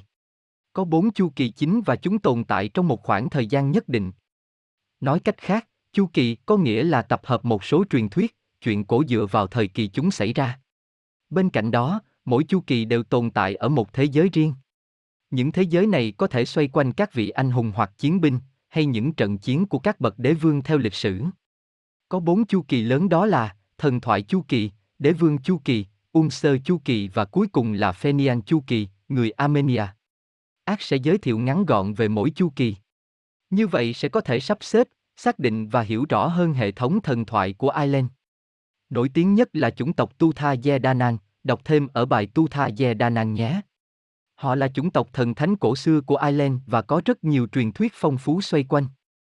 Nữ thần chiến tranh bác Bác là nữ thần chiến tranh, của cái chết và sự tái sinh trong thần thoại Ireland, và thường xuất hiện dưới dạng một con quạ, đôi khi được gọi là bác Katha, con quạ chiến trang, thăm dò mọi việc trước trận chiến tranh. Việc nữ thần xuất hiện trước chiến tranh là thông báo mức độ tàn sát của cuộc chiến rất cao, sẽ có nhiều người ngã xuống, hoặc dự đoán cái chết của một người gây hoang mang và sợ hãi cho mọi người. Đôi khi nữ thần sẽ tạo các điềm báo thông qua tiếng khóc than giống như các nữ thần Bense. Tuy vậy, điều này lại là niềm vui của nữ thần. Với các chị em của mình là Macha, Nemai hoặc Anan và những Morrigan. Bác đã dựng lên một nhóm nữ thần chiến tranh mang tên Morrigan. Vài người cho rằng bác là một Bense, Bense là một những nữ thần báo tử. Tiếng hét của bác vang lên khi một chiến sĩ tử mạng. Việc nữ thần xuất hiện, đồng nghĩa với việc sẽ có đổ máu hoặc chiến tranh ở nơi đấy. Khi là một cụ già xấu xí, khi là con hầu lau xe ngựa cho chủ. Đều có điểm chung là sẽ có người chết và sẽ có chiến tranh. Bàn có một cái vạt lớn. Tương truyền rằng, cái vạt đấy tràn ra, thế giới này sẽ bị hủy diệt. Thật hay khi cái vạt, điều tượng trưng cho sự sống lại mang tới cái chết. Nữ thần sẽ mang những chiến sĩ dũng cảm chiến đấu về khu vườn của mình. Sau sự thất bại của người Formo và kèm theo sự lụi tàn của thần tộc Tu Tha Ye nàng trong trận chiến thứ hai của Mạc Tui, bác, hoặc con gái của Morrigan Enmat, thay vì dự đoán về sự diệt vong, giờ đây bác sẽ hát bài hát về một lời tiên tri ca ngợi chiến thắng và thời kỳ hòa bình. Thần mặt trời Liêu Liêu là con của Kian, một vị thần của thần tộc Tu Tha Dé Danan và Ethniu, con gái của Ba Lơ. Liêu được sinh ra với một lời tiên tri định mệnh sẽ giết chết Ba Lơ, do đó Ba Lơ đã ném đứa cháu ngoại của mình xuống biển để ngăn ngừa hậu họa. Nào ngờ thần biển Mananan xuất hiện, cứu sống đứa trẻ. Ông nuôi dạy Liêu thành một kỳ tài, còn mời một số nghệ nhân của thần tộc đến dạy đứa con nuôi này. Liêu là thần mặt trời và là một trong những chiến binh hùng mạnh nhất trong số các vị thần Celtic. Ngoài ra, ông còn được mệnh danh là bậc thầy kỹ nghệ, vị thần tài năng và nghệ thuật. Trong giang hồ, Lưu được gọi với biệt danh Lưu Tây Dài, Lưu Long Am, bởi ông thường sử dụng một cây giáo dài trong khi chiến đấu. Đó là cây giáo Asan, một trong những binh khí mạnh mẽ nhất của các vị thần, có thể tự động tìm diệt kẻ thù như tên lửa hành trình Tomahawk vậy. Liêu cũng sở hữu một số đồ chơi khác như cây kiếm thần Fragat và chiếc thuyền lái tự động Scubun. Lưu được miêu tả là vị thần trẻ đẹp và vô cùng thông minh. Tương truyền gương mặt ông luôn phát ra vận hào quang sáng lóa mà mắt người thường không bao giờ có thể nhìn thẳng vào được. Lưu đến gia nhập với thần tộc Tu Tha Dé Đa Nang, Người gác cổng nhất định không cho Lưu vào, bởi bất kỳ ai muốn gia nhập thần tộc thì phải sở hữu một kỹ năng đặc biệt nào đó. Lưu lần lượt kể mình là một chiến binh, một cung thủ, một thợ rèn, một y sĩ, một nhà thơ, một pháp sư. Nhưng người gác cổng đều bảo họ đã có những chuyên gia trong lĩnh vực đó rồi. Cuối cùng lưu bảo, thế các ngài đã có ai sở hữu tất cả các kỹ năng trên chưa? Thế là lưu được gia nhập. lưu cũng được công nhận như một chiến binh xuất sắc bậc nhất khi thắng Oga, vệ sĩ của Nuada Tây Bạc, trong cuộc thi cử đá. Trong cuộc chiến Mai tôi lần hai, Lưu chính là người đã tiêu diệt Ba Lơ khi đâm thủng mắt hắn bằng một ngọn giáo hoặc một viên đá, trở thành vị cứu tinh cho chư thần và cả thế gian, mang đến thắng lợi quyết định cho phe các vị thần. Sau đó cũng chính Liêu đã bắt sống được Beret kẻ phản bội, buộc hắn hứa phải truyền lại những bí quyết nông nghiệp cho các vị thần. Do Nuada, thủ lĩnh của các vị thần, đã hy sinh trong trận chiến, Liêu được chọn làm vị vua mới của tộc. Liêu là vị thần của mặt trời và nghệ thuật.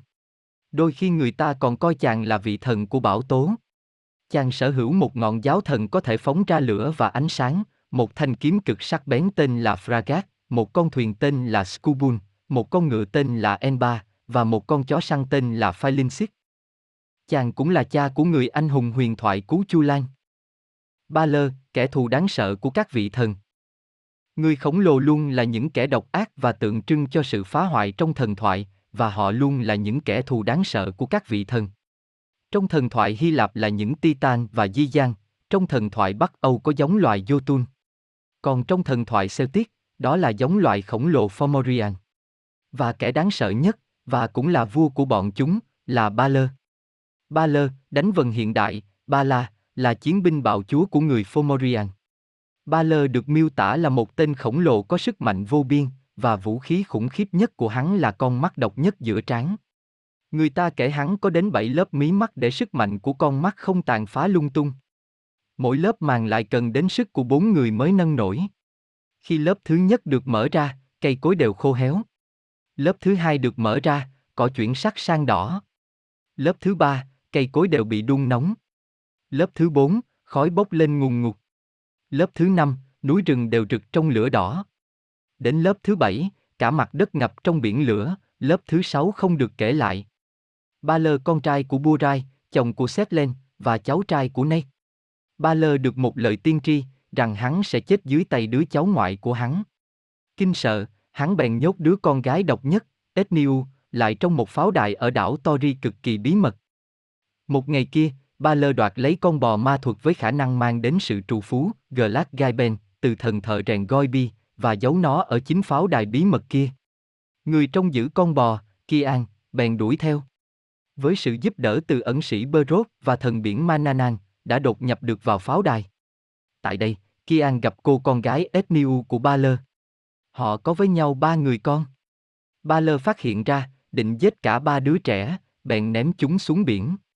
Nhưng thần biển Mananan kịp thời xuất hiện, cứu sống một đứa trẻ. Đó chính là thần mặt trời liêu. Nhiều năm sau, cuộc chiến mai tôi nổ ra giữa các vị thần với tộc khổng lồ do Ba Lơ cầm đầu. Sau một trận chiến long trời lỡ đất, vị thần Oga đã đánh bay vũ khí trên tay hắn. Hắn bèn mở con mắt chết chóc ra, và luồng năng lượng khủng khiếp đó đã giết chết Nuada, vị thần chiến tranh và cũng là lãnh đạo của các vị thần. Vào giờ khắc khi các vị thần gần như thất bại, Liêu xuất hiện. Chàng dùng ngọn giáo vàng do thần Goibi rèn nên, đâm trúng con mắt của Ba Lơ và giết chết hắn. Luồng sức mạnh kinh hoàng bùng nổ ra, tạo thành hồ nước Lọt Na Sun. Cũng có nguồn kể rằng Liêu đã dùng một viên đá ném mù mắt Ba Lơ, dù điều này nghe khá là bất hợp lý. Thần thợ rèn Goibi Hy Lạp có thần thợ rèn Hephaestus nổi tiếng, còn Celtic có Goibi cũng không kém phần tài năng và sức mạnh, nhưng lại không được mấy người biết đến. Goibi là vị thần chuyên bảo hộ cho nghề rèn. Bản thân tên ông cũng có nghĩa là người thợ rèn. Cùng với vị thần của ngành kim hoàng Brandon và thần thợ mộc Lucha tạo thành bộ ba thần chế tác, trí giá giá na. Goibi xuất hiện dưới dạng một người đàn ông lớn tuổi với mái tóc dài trắng và bộ râu sồn. Ông là một người lùn nhưng lại có sức khỏe phi thường. Hiện vẫn chưa rõ ràng về nguồn gốc của Goibi. Thần có thể là cháu trai của vị thần chiến tranh nước, cũng như Ba Lơ, và là một trong bốn người con trai của Isaac, cùng với Crendon, Lucha và Dianket, vị thần chữa bệnh. Trong một văn bản khác, thần là anh trai của Dagda, Nuadu Esjetam, Crendon và Lucha, người mà thần giúp chinh phục Ireland cho Tu Tha Dé Đa Năng. Trong các văn bản khác, Tui Bờ Trác Ma, người ném rìu, cha đẻ của gốc bán sao, lại được cho là cha của Goibi. Đôi khi Goibi được đặt tên là cha nuôi của Lục Lám Phô Ta thay vì Manan Mạc Lơ. Ông chính là người rèn vũ khí cho các vị thần Celtic, Tu Tha Dé Đa Nang, trong cuộc chiến lâu dài với tộc khổng lồ Fomorian. Những tác phẩm nổi tiếng nhất của ông có thể kể đến cánh tay bạc cho vị thần chiến tranh Nuada, khi cánh tay của vị thần này bị chém đứt trong cuộc chiến Mai Tui lần thứ nhất. Ông cũng rèn ra ngọn giáo được thần mặt trời lưu sử dụng để giết Ba Lơ. Ngoài là một thợ rèn toàn năng, Goibi thường được xem là một bác sĩ cho các vị thần, tên của thần được đặt cho một lá bùa cổ Ireland để giúp loại bỏ những cái gai. Đáng chú ý hơn, thần còn là dầu bếp cho các vị thần nữa, Flair Goiben, các món ăn của ông chính là chìa khóa mang đến sức khỏe, chữa lành bệnh tật cũng như chống lại tuổi già cho các vị thần. Các nhà bình luận nhìn thấy trong mối liên kết này với Hephaestus, vị thần thợ rèn Hy Lạp, người cung cấp cho các vị thần khác uống trong Iliad. Lò rèn của Goibi, Secha Gaiben, thường được cho là nằm ở phía đông ngọn đồi Mulagat ở Glen Traythim dọc biên giới Kidawit Lao. Mỏ quặng đồng dồi dào một thời ở đây đã cho phép thần tạo ra tất cả các loại vũ khí mà các vị thần sử dụng. Có truyền lại cho thần đặt lò rèn trên bán đảo bia, co. Cốc. Ông còn là chủ sở hữu của con bò Glad Jayben, Graffiti Gaiben, một sinh vật kỳ diệu với khả năng mang đến sự trù phú, giàu có, ấm no, nghe giống bộ lông cừu vàng của bên Hy Lạp nhỉ. Nữ thần Emit, nữ thần bảo hộ cho nghề chữa bệnh cứu người. Theo thần thoại Ireland, nữ thần Emit là nữ thần của ngành y, bảo hộ việc chữa bệnh đặc biệt bằng thảo mộc, là một trong những cư dân tu tha Dé Đa Năng. Cùng với cha là Dianset và anh trai Miat, Emit đã chữa thương cho chiến binh trong trận chiến thứ hai của Martyr. Cùng với cha là Dianset và anh trai Miat, cô đã chữa lành những người bị thương trong trận chiến thứ hai của Martyr. Dianset sử dụng tất cả khả năng của mình nhưng chỉ góp sức tạo ra được bàn tay bằng bạc cho Nuada, khi cánh tay cẩu vị thần này bị chém đứt trong trận chiến Mai Tui lần thứ nhất. Miat và Emmet lại thể hiện các kỹ năng chữa bệnh tốt hơn người cha Dianset, họ đã làm cho cánh tay vua Nuada dần chuyển thành xương và thịt để ông có thể dùng nó bảo vệ vương quyền tu tha Dé Đa Nang. Trong cơn thịnh nộ ghen tị với tài năng vượt bậc của con mình, cha hơn con là nhà có phúc, trường hợp này có lẽ ngược lại, Dianset đã giết người con trai của mình, Miat. Emit rất đau lòng, nàng đã khóc trên cơ thể anh trai mình. Nước mắt nàng rơi xuống, khiến những loài thảo mộc với những công dụng riêng của của chúng mọc lên từ cơ thể của Miat. Có tài liệu cho rằng có khoảng 365 loại thảo mộc theo số lượng khớp với số tĩnh mạch của Miat. Emit đã hái những cây thảo mộc ấy, ngồi xuống để phân loại các loại. Một cho mọi bộ phận của cơ thể con người, một cho mỗi ngày trong năm. cố gắng lên áo choàng của mình và sử dụng nó để cửu chữa bệnh cho tất cả mọi người. Nhưng Dianset vẫn chưa nguôi cơn giận, hắn đã cướp đi tất cả những loại thảo mộc ấy, rải chúng khắp thế gian. Nhờ vậy, không ai rõ công dụng của tất cả loại thảo mộc vì chưa được nữ thần dạy, chỉ riêng Emit là nhớ rõ và người Ireland cổ đại nói rằng sự mất kiến thức y học này đã làm tăng đáng kể nỗi đau mà con người phải chịu đựng. Epona, nữ thần bảo hộ cho loài ngựa. Trong thần thoại Celtic, phải nói Epona là một nữ thần cực kỳ đặc biệt. Đặc biệt cả về nguồn gốc xuất thân lẫn vai trò. Cha cô vốn là một người đàn ông bình thường tên Fuvivus Seluk. Tuy nhiên không hiểu vì lý do gì mà đem lòng ghét phụ nữ, chắc viêm cánh nên bị cự tuyệt nhiều đây mà. Đến nỗi ông không thèm ngủ với phụ nữ nữa, mà lại đi giải quyết với con ngựa cái của mình. Điều kỳ diệu là một ngày con ngựa cái có thai. Vua Bốt Đơ Bốt Đơ là con trai của Echai Gáp hoặc có thuyết cho là Đát Đa, và là một chiến binh mạnh mẽ của thần tộc Tu Tha Ye Đa Nan. Sau khi những vị thần hùng mạnh như Đát Đa hay thần mặt trời lưu lần lượt qua đời, ba tân vương lại không thể bảo vệ được bộ tộc khỏi sự trỗi dậy của các thế lực mới, thần tộc Tu Tha Ye Đa Nan suy yếu nặng nề. Trong bối cảnh đó, họ nhất trí chọn Bốt Đơ làm vị tân vương của tộc, nhưng thần Biển Lơ, do có hiềm khích với Bốt Đơ nên nhất mực phản đối. Trong khi những người ủng hộ phe bốt định trừng phạt Lơ, thì bốt đã từ chối, và lựa chọn thương lượng. Do biết rằng Lơ vốn buồn khổ sau cái chết của người vợ trước tên là Ever, nên bốt đã gả con gái của mình là Abob cho Lơ để hóa giải hiềm khích đôi bên. Và nhờ đó bốt đã chính thức lên ngôi trong hòa bình. Sau này khi Abop qua đời bốt đã gả thêm một người con gái là Aof cho Ông cũng đóng vai trò khá quan trọng trong vụ án chi đơn Opler. Dưới thời trị vị của bốt đơ, sự kiện cuộc xâm lăng của người Milesian khiến thần tộc thất thế. Một hiệp ước hòa bình giữa hai tộc đã khiến thần tộc phải rút xuống lòng đất và trở thành các sai.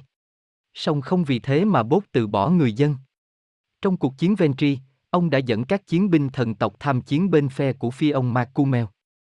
Cái chết của thần mặt trời liêu Chuyện bắt đầu từ sự lăng nhăng của Semai, một trong những người con trai của Đát Đa. Và vấn đề của Semai, đó là y muốn quyến rũ nữ thần Bút, vợ của thần mặt trời Liêu. Hành động này khiến Semai bị Liêu vô cùng phẫn nộ và giết chết y. Semai có ba người con trai, tên là Makil, Maxet và Makren. Ba anh em muốn báo thù cho cha nên đã lập mưu ám sát Liêu. Ba anh em đã thành công đã thương Liêu, dùng giáo đâm xuyên chân ông và quảng sát ông xuống hồ nước Lọt Bota. Ba anh em sau đó tự mình lên ngôi vua thần tộc, rồi dùng cây trượng của Đát Đa hồi sinh cha mình. Cha già Đát Đa lên ngôi thay cho Liêu, rồi ông cũng qua đời 80 năm sau. Tiếp theo đến Đeo Ba Thét và con trai là Phiacha, mỗi người cai trị 10 năm. Cuối cùng khi Phiacha mất, đến lượt ba anh em Marquill, Maxet và Margrin chia Island ra làm ba phần rồi cùng cai trị. Họ cưới ba chị em con gái của Phiacha. Nhưng triều đại của ba anh em cũng không kéo dài lâu. Người Milesian là tộc người đến từ Tây Ban Nha, là hậu duệ của Noa trong Kinh Thánh, có thế là tượng trưng cho cuộc xâm lăng có thật trong lịch sử của người Gers và Kitô giáo vào Ireland trong thiên niên kỷ đầu tiên. Thủ lĩnh của tộc người Milesian tên là It đã bị ám sát sau khi đến Ireland gặp ba vị vua và điều này khiến người Milesian vô cùng giận dữ. Con trai của It là Miu Espai đã cầm quân đi trả thù. Người Tu Tha tìm cách giấu Ireland trong sương mù và tạo ra dông bão, nhưng vẫn không thể ngăn cản người Milesian đổ bộ lên hòn đảo. Ba bà hoàng hậu vợ của ba anh em vua đã lén làm phản, giúp người Milesian thống trị Ireland với điều kiện phải đặt tên hòn đảo này theo tên của họ. Có ba bà nhưng đảo chỉ có một cái tên thôi, nên cuối cùng bà Eril được chọn, và họ đặt tên hòn đảo là Erin. Cuối cùng cả ba vua lẫn ba hoàng hậu vẫn bị giết trong trận chiến. Thần tộc Tu Tha Ye Danan đã thất thế và buộc phải chấp nhận thỏa thuận chia đôi vương quốc, theo đó người Milesian làm chủ mặt đất còn thần tộc phải rút về những vương quốc nằm trong lòng đất. Nuada thoái vị Nuada là vua của thần tộc Tu Tha Ye Danan, ông đôi khi còn được biết đến dưới cái tên Nuadat. Thế nhưng trong trận chiến với tộc Phơ Bôn, ông đã mất đi một bàn tay. Theo luật, chỉ những người có cơ thể hoàn chỉnh mới có thể ngồi trên ngôi báu, thế nên Nuada phải thoái vị, và quyền lực được trao cho Brett. Nhưng triều đại của Brett không kéo dài lâu. Sau 7 năm, Nuada đã lấy lại ngôi vị. Brandon Set và Điên Set đã tạo ra cho Nuada một bàn tay bằng bạc hoàn hảo như thật. Chính bởi vậy ông còn được gọi là Nuada tay bạc. Toàn bộ quá trình mất 7 năm để hoàn thiện bàn tay có vẻ chính là bằng chứng cho kỹ năng phi thường mà thần tộc sở hữu. Chuyện tình của nàng Y tên Một trong tu tha Ye Nàng, chiến binh tóc bạc Midi, mặc dù đã kết hôn Phuan Chát, nhưng Midi lại say đắm người đẹp Y tên. Vào một ngày đẹp trời nọ mò đến thăm con trai nuôi là thần tình yêu Angus.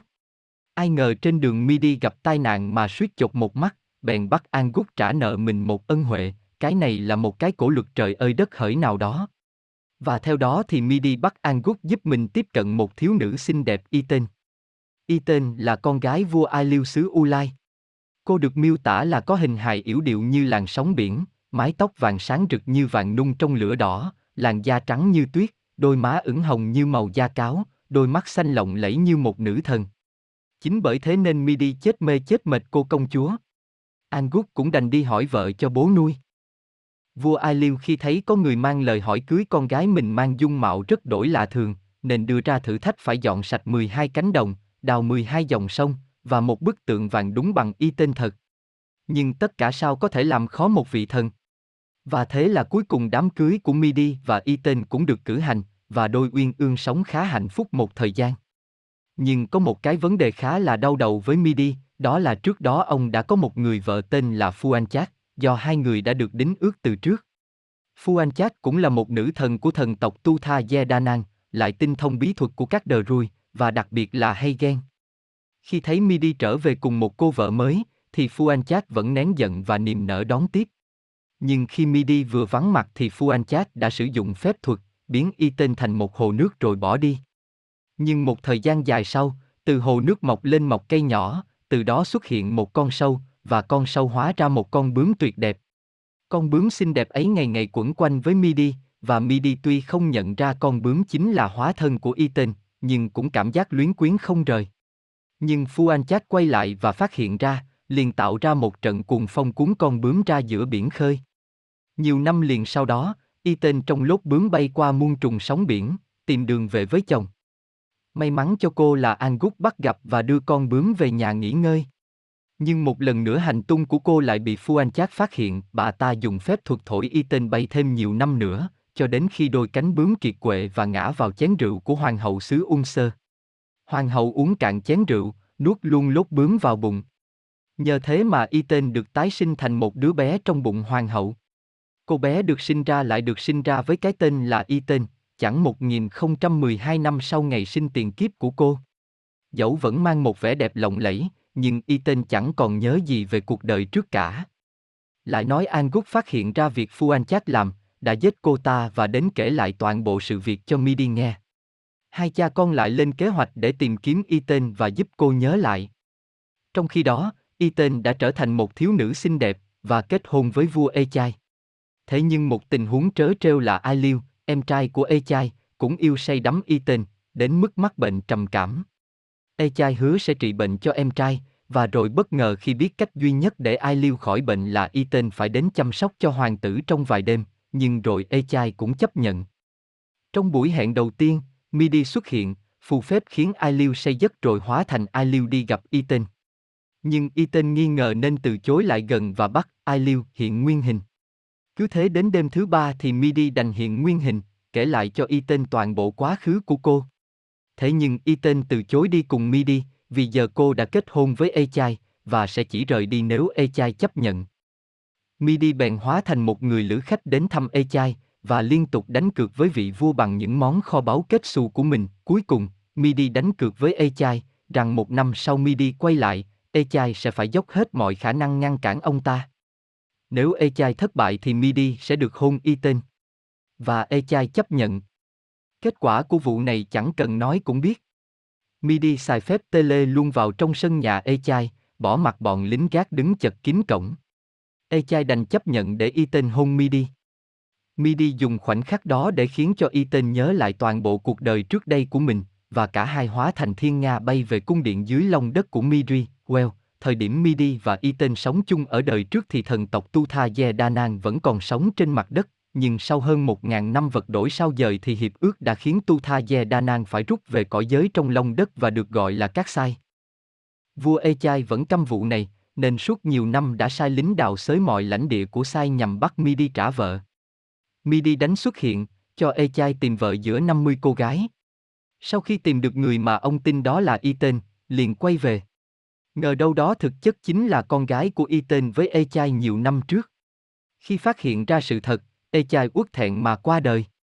Nữ thần hoa Blue Deal là vợ của Lưu Lau Gai, một người hùng của Wales. Tương truyền từ khi sinh ra, Lưu đã bị chính mẹ mình nguyền ba điều, một trong số đó là không thể lấy bất kỳ cô gái nào làm vợ. Vì thế, hai phù thủy là Mark và Guidon đã dùng hoa, gỗ và cỏ để tạo ra một tuyệt thế giai nhân làm vợ Lưu. Cô gái được đặt tên là Blue Tuy đã kết hôn với Lưu, nhưng Blue lại yêu Gron Peber, một lãnh chúa âm mưu lật đổ Lưu, vì cô nàng hoàn toàn không được giáo dục tí nào về đạo lý đâu. Cuối cùng thì Gron thuyết phục được Blue tham gia kế hoạch.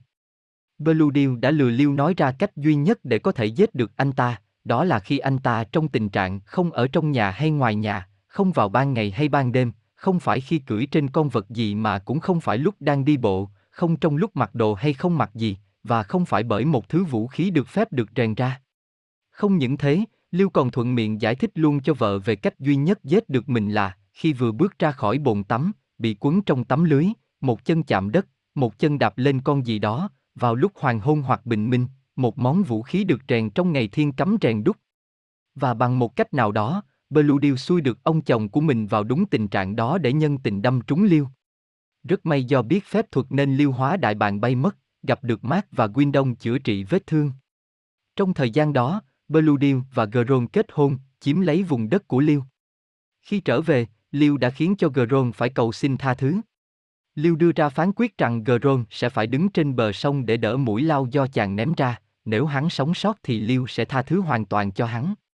Gron xin thêm một tảng đá lớn chắn giữa hai người, và Lưu chấp thuận. Nhưng với sức mạnh kinh hồn, mũi lao của Lưu đâm xuyên tảng đá và giết chết Gron. Còn về phần Blue Deal thì cô ả bị biến thành một con cú xấu xí và xua đuổi. Nữ vương Atlan Atlan là một nữ vương người Celtic. Adlen là một phụ nữ phàm trần nhưng nổi danh là tài sắc vẹn toàn, nhưng khi trưởng thành bà không chịu cưới chồng, do cho rằng không một người đàn ông phàm trần nào xứng làm chồng bà. Thế là Adlen lên ngựa, tự đi tìm cho mình một người chồng xứng đáng. Và rồi bà đến lãnh địa của thần tộc Tu Tha Yedanan, gặp được tình yêu cuộc đời mình ở đây. Bà kết hôn với vị thần đó, được trở thành một vị thần và sống muôn đời ở vùng đất của các vị thần. Trận chiến bên bờ biển Ventri, aka các Fintra. Đây có thể coi là trận chiến lớn nhất của vị anh hùng phi ông Macumel. Mọi chuyện bắt đầu khi trong một lần đến lục địa, phi ông đã ghé thăm Boncan, một vị vua ở Pháp, và được vị vua này tiếp đón rất chu đáo. Thế nhưng, trong lúc Boncan ra ngoài, hoàng hậu trẻ của Boncan đã mê đắm trước phi ông.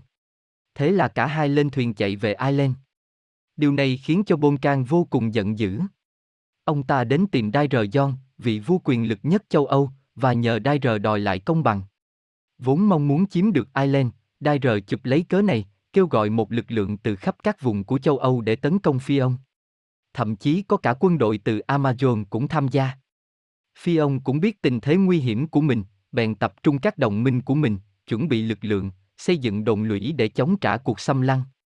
Quả nhiên, quân đội của Dair đổ bộ lên bãi biển Ventri theo dự đoán của Phi ông. Cuộc chiến dần dần nghiêng về phía quân đội Dair nhờ vào sự áp đảo quân số. Vào thời khắc quân đội của Phi ông sắp sụp đổ, hoàng tử xứ Unser đã mang theo một đội quân nhỏ tập hậu quân của Dair. Toàn bộ đội quân đó bị tiêu diệt, nhưng họ đã giúp Phi ông tập trung lại lực lượng và đẩy cuộc chiến vào thế giằng co. Trong số quân đội của Phi ông, có một chàng chiến binh trẻ tên là Kêu. Chàng đã kết hôn với Kret, một thành viên của thần tộc Tu Tha Yedanan. Vào thời điểm này thì thần tộc Tu Tha Yedanan đã ẩn giật ở trong những thành phố bí mật sau thất bại ở trận chiến Tan Tiêu. Khi kêu đáp lại lời hiệu triệu, Red đã theo chồng ra chiến trường, dùng phép thuật của mình để trị thương cho các binh sĩ và tạo ra thêm nhiều lương thực cho họ. Trước tình thế quân đội của Dair ngày càng áp đảo và tiến gần hơn đến chiến thắng, Red đã quyết định kêu gọi thần tộc ra tay tương trợ cho phi ông. Khi chiến thắng đã cận kề với Dair, thì quân đội của thần tộc Tu Tha Yedanan, dẫn đầu bởi Bốt Đơ, con trai của Đa, đã xuất hiện và tham chiến. Quân Ireland lấy lại tinh thần và phản công. Trong một cuộc chiến tay đôi, Phi ông đã giết chết Dair, chấm dứt cuộc xâm lược. Nhưng cái giá phải trả cho chiến thắng là cái chết của rất nhiều chiến binh anh dũng, bao gồm cả kêu. Quá đau đớn, Red đã chết và được mai táng cùng chồng. Câu chuyện về Niam và Oisin Oisin là con trai của người chiến binh huyền thoại phi ông Macumel và Sát. Thời thơ ấu của nhân vật này đã được kể ngắn gọn trong truyện về phi ông rồi, nên mình sẽ bỏ qua để vào truyện chính. Oisin khi trưởng thành không những là một chiến binh xuất chúng, còn là một nhạc công tài ba và sở hữu vẻ khôi ngô tuấn tú nức danh. Một ngày kia khi đang cưỡi ngựa rong ruổi trong rừng, chàng trai gặp một người phụ nữ trẻ vô cùng xinh đẹp cưỡi trên một con ngựa trắng. Cô gái bí ẩn kia thách Oisin lên ngựa với cô ta, và Oisin, do nhẹ dạ, đã chấp thuận luôn.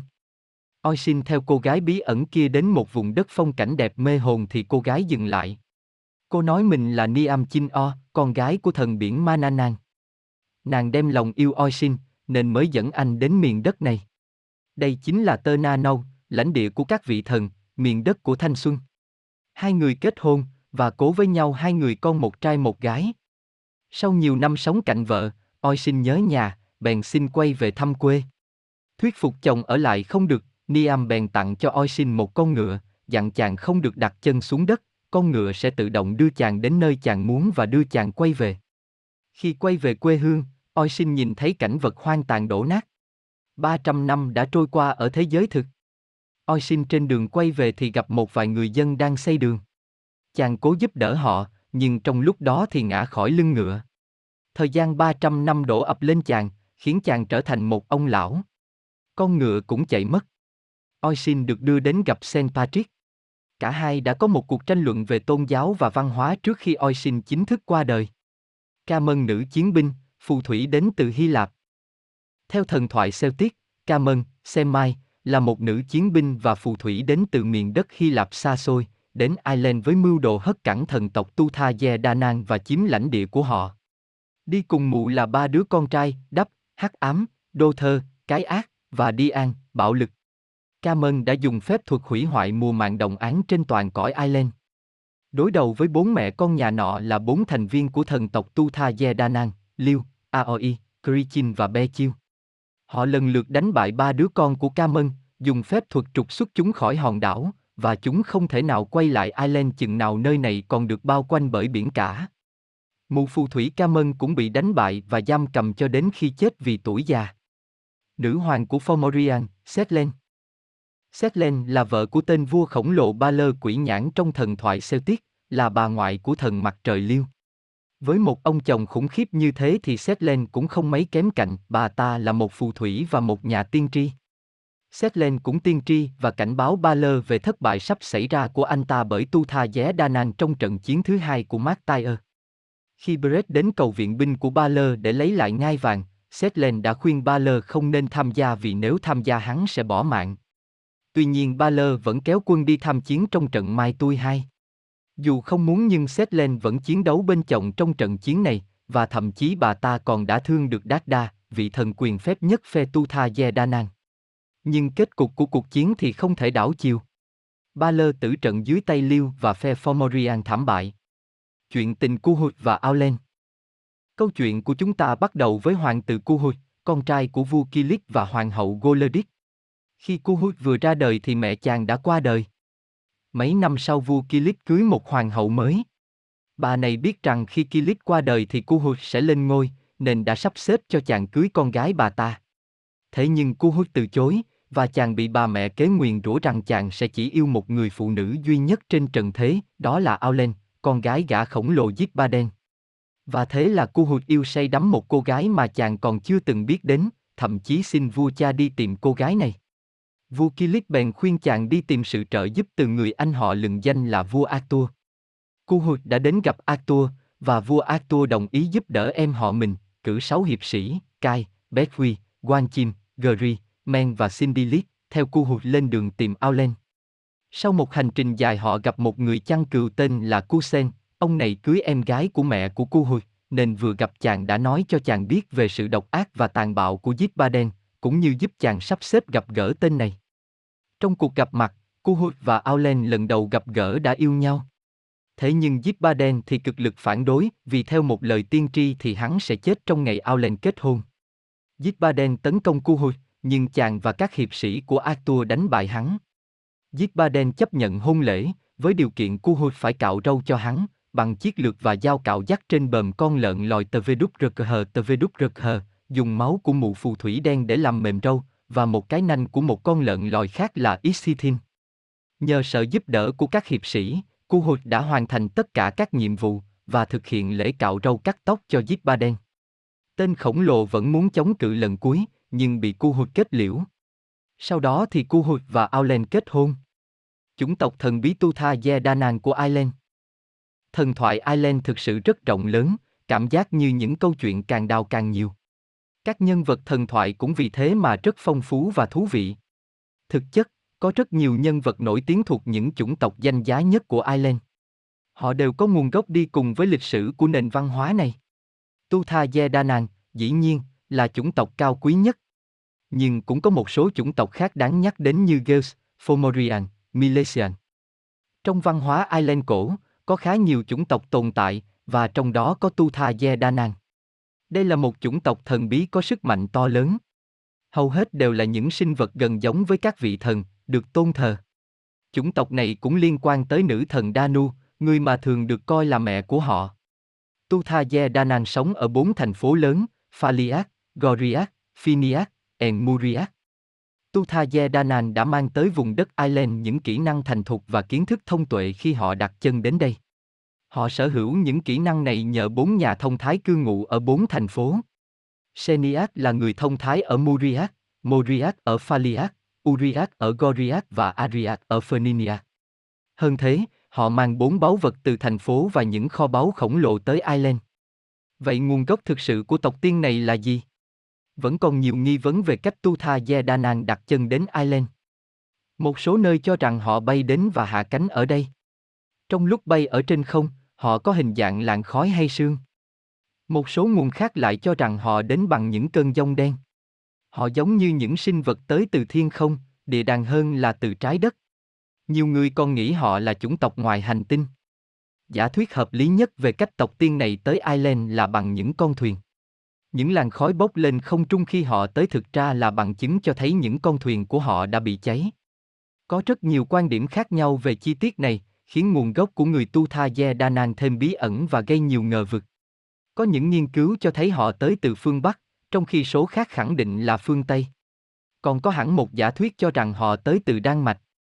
Những câu chuyện truyền thống đều chỉ rõ rằng Tu Tha Ye Đa Nang từng sống ở Lo Chôn, một nơi được cho là thuộc về Đan Mạch. Trước Đan Mạch, họ ở Achaya, nơi người ta cho là vương quốc thực sự của họ. Sau đó họ chuyển tới phía bắc Scotland trong 7 năm, ở lại Lada và Doba trước khi lại di chuyển đến Ireland. Trong Hy Lạp cổ đại, có một tài liệu được cho là về Tu Tha Ye Danan. Đoạn văn tự viết rằng, thời Hy Lạp cổ, có một chủng người du mục được gọi là Pelasian. Họ là bộ lạc thuộc về tự nhiên, những người đi biển tự nhận rằng mình được sinh ra từ răng của con rắn vũ trụ Ophion với thượng nữ thần Danu. Vậy có vẻ như Tu Tha Ye Danan có nguồn gốc từ người Hy Lạp. Họ cố gắng loại bỏ những người thống trị vương quốc này, nhưng rồi thất bại. Họ buộc phải đến Đan Mạch và sau đó là Ireland. Chắc chắn rằng, một chủng tộc như Tu Tha Ye Danang cũng có thủ lĩnh và vua. Nuada là vị vua của họ. Ngoài ra còn có những thủ lĩnh khác với vai trò quan trọng khác nhau.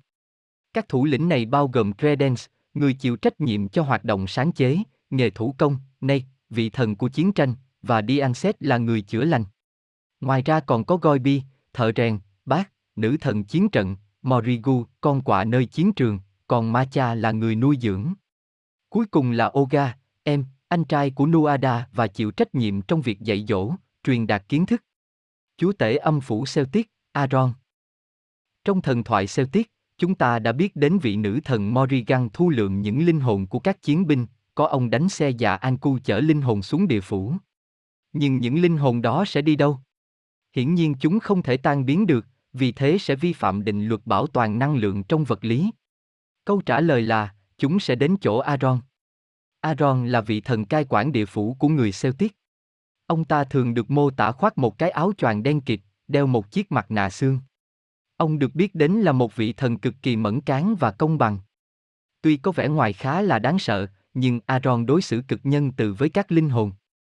Miền đất của ông là nơi con người không bị ảnh hưởng bởi thời gian, không có dịch bệnh hay đói khát, với mọi vật dụng luôn luôn đầy đủ. Những linh hồn ấy chẳng bao giờ phải lo đến chuyện gì, chỉ việc an nhàn hưởng lạc. Bởi thế lãnh địa của Aaron được gọi là miền đất vô ưu, tất nhiên, nếu bạn là chuyện ác đến mức khiến Aaron nhân từ cũng phải tức giận thì lại là chuyện khác. Aaron thường xuyên ra khỏi lãnh địa để đi săn bắn. Ông mang theo một đàn chó săn cực đỉnh, mỗi con đều to lớn như ngựa, mắt đỏ rực như đuốc. Chúng là có thể săn đuổi mọi con mồi. Tương truyền một lần, có một á thần tên là Pew đi săn, và trong lúc đuổi theo con mồi đã lạc vào nơi săn bắn của Aaron. Chàng đã vô tình bắn chết một con chó săn của Aaron. Aaron yêu cầu chàng trả nợ cho ông, bằng cách theo ông về địa phủ, và làm việc cho Aaron trong một năm và một ngày. Dưới địa phủ, có một vị thần khác luôn đối kháng với Aaron, đó là Háp Găng. Aaron đã lệnh Pew giúp ông đánh bại Háp Găng. Năm xưa, Háp Găng và Aaron từng chiến đấu, và Aaron đã đâm cho Háp Găng một nhát chí mạng, nhưng sau đó khi Aaron đâm phát thứ hai, thì Háp Găng hoàn toàn lành lại. Thế nên Aaron đã huấn luyện cho Quill để chỉ đâm hạ Háp Găng bằng một cú duy nhất, trong cuộc chiến, Quill đã hạ được Háp Găng và trả nợ cho Aaron. Hai người sau này vẫn duy trì tình bạn thân thiết. Otherwon hay tí na nóng, thiên đường của người Celt. Thiên đường của người Celt không ở trên chín tầng mây như nhiều dòng thần thoại khác, mà lại ẩn hiện ngay trên mặt đất giữa thế giới của chúng ta, gọi chung là Otherworld. Người Celtic ở các vùng khác nhau lại gọi Otherworld dưới những cái tên khác nhau, người xứ Wales gọi là Anun, truyền thuyết Arthur gọi là Avalon, còn người Ireland thì gọi là Magmen hay Tí Na Nóng. Truyền thuyết kể rằng thế giới Celtic từng được cai trị bởi thần tộc Tu Tha Danann. Thần linh và con người sống hòa hợp, cho đến khi tộc người Milesian từ Tây Ban Nha tràn qua xâm lược, đánh bại thần tộc Tu Tha và dồn họ vào rừng núi. Họ buộc phải khăn gói quả mướp tới sống ở Otherworld, thế giới bên kia, vùng đất được thần biển Mananan phù phép tàn hình khỏi tầm mắt của con người. Mananan trở thành vị vua của tí na nóng, nơi phép thuật vẫn tồn tại, nơi thần thánh, tiên và quỷ luôn cùng những sinh vật huyền bí vẫn cùng chung sống, bất tử, vĩnh hằng. Tí na nóng tươi đẹp vô ngần, được mô tả với những đồng hoa, dòng suối thanh bình, có những cây táo vàng và những lâu đài thành quách xây bằng kim loại quý. Chẳng trách người ta một khi lạc tới tí na nóng lại mãi mê quên cả lối về. Ở thế giới của chúng ta có những vùng đồi hoang hay hòn đảo mờ sương gọi là các sai, chúng như những cánh cổng không gian kết nối giữa thế giới con người và ô thơ quân của các vị thần. Thần linh có thể qua sai tới thăm thế giới con người, nhưng ở đây họ không còn là thần thánh mà bị giáng cấp thành những phai ri hay Lép Phê Chung nhỏ bé, kỳ lạ trong con mắt người phàm. Và ngược lại, con người cũng có thể tới Otherworld khi vô tình lạc vào sai. Có rất nhiều câu chuyện dân gian Celtic kể về những chuyến phiêu lưu kỳ lạ như vậy. Trong bộ tích cổ Mabinogino của người Wales có câu chuyện về chàng phiêu lạc tới Anun, Otherworld của Wales, giúp vua Aron của Anun đánh bại kẻ thù nên được kết tình hữu hảo với vị vua của thế giới bên kia, về sau cứ lúc nào cần kiếp, tuy luôn được bạn hiền tặng cho bảo bối tương trợ. Còn trong truyền thuyết của người Ireland có câu chuyện theo mô típ từ thức gặp tiên kể về chàng Oisin. Oisin là con trai của người anh hùng Celtic lừng danh phi ông Macuman, đem lòng yêu nàng Niam con gái thần biển Mananang mà theo chân nàng cưỡi trên con ngựa thần vượt biển mờ sương tới tí na nóng. Ba năm trôi qua, chàng Oisin bỗng thấy nhớ nhà và xin vợ cho trở về quê hương. Nhưng khi chàng về thì 300 năm đã trôi qua ở cõi phàm trần. Chẳng còn người xưa, và tuổi già cũng nhanh chóng đuổi kịp Oisin trong chớp mắt. Chẳng mấy chốc chàng trở thành ông già râu tóc bạc phơ, buồn rầu tháng ngày đem những câu chuyện cổ xưa kể lại cho hậu thế. Bấy giờ, Otherworld đã được mô tả như một cõi thần tiên, vậy còn người chết thì sao? Thật ra những quan niệm về người chết của thần thoại Celtic không được ghi lại rõ ràng trong các văn tự cổ. Chỉ biết mơ hồ rằng sau khi chết họ sẽ đến ngôi nhà của thần chết John nằm trên một hòn đảo giữa biển khơi. Và sau đó thì sao? Người ta phỏng đoán rằng ngôi nhà của John chỉ là điểm dừng chân trong cuộc hành trình, và sau đó họ sẽ lên đường tới đích đến cuối cùng và tận hưởng vĩnh hằng ở thế giới bên kia, Otherwun. Cleona, nữ thần tình yêu, sắc đẹp và cũng là diêm vương của Celtic. Cleona trong thần thoại Celtic còn được gọi là Clena, Cleondas con gái của thần biển Mananan hoặc thần biển Geban, và thừa hưởng vẻ đẹp của cha mình, được biết đến là nữ thần của tình yêu, sắc đẹp, sóng biển và là nữ hoàng của những nữ thần, báo tử, người đứng đầu thế giới bên kia. Cleoda là một trong những chủ thần của người Irish, một tộc người thiểu số của đất nước Ireland. Tuy nhiên, nàng sở hữu ba chú chim thần, ăn trái từ cây táo ở cõi chết, sau đó trở về cõi trần hát chữa được bách bệnh cho những người ống đau. Cleona trong thần thoại Celtic có nhan sắc không hề thua kém các chị em đồng nghiệp trên khắp thế giới. Tất nhiên, cũng vì thế nên nàng đa tình không kém gì Aphrodite của Hy Lạp. Sioda có rất nhiều tình nhân là người thường. Nhưng do kim nhiệm cai quản cả cõi âm nên Sioda thường dùng sắc đẹp dụ dỗ các chàng trai đến gần biển và mây mưa họ ở đó, sau đó kéo luôn các tình nhân của mình về thế giới bên kia để tiện vui thú bên nhau. Chính vì thế người xếp thường mê tín cho rằng mỗi lần trước khi ra khơi nếu gặp phụ nữ đều là vận rủi. Chàng trai Siaban, một con người bình thường là người duy nhất khiến Cleoda yêu thật lòng, chấp nhận từ bỏ thế giới bên kia và thói quen lăng nhăng để đến trần gian vui vậy. Điều này khiến thần biển Mananang không hài lòng.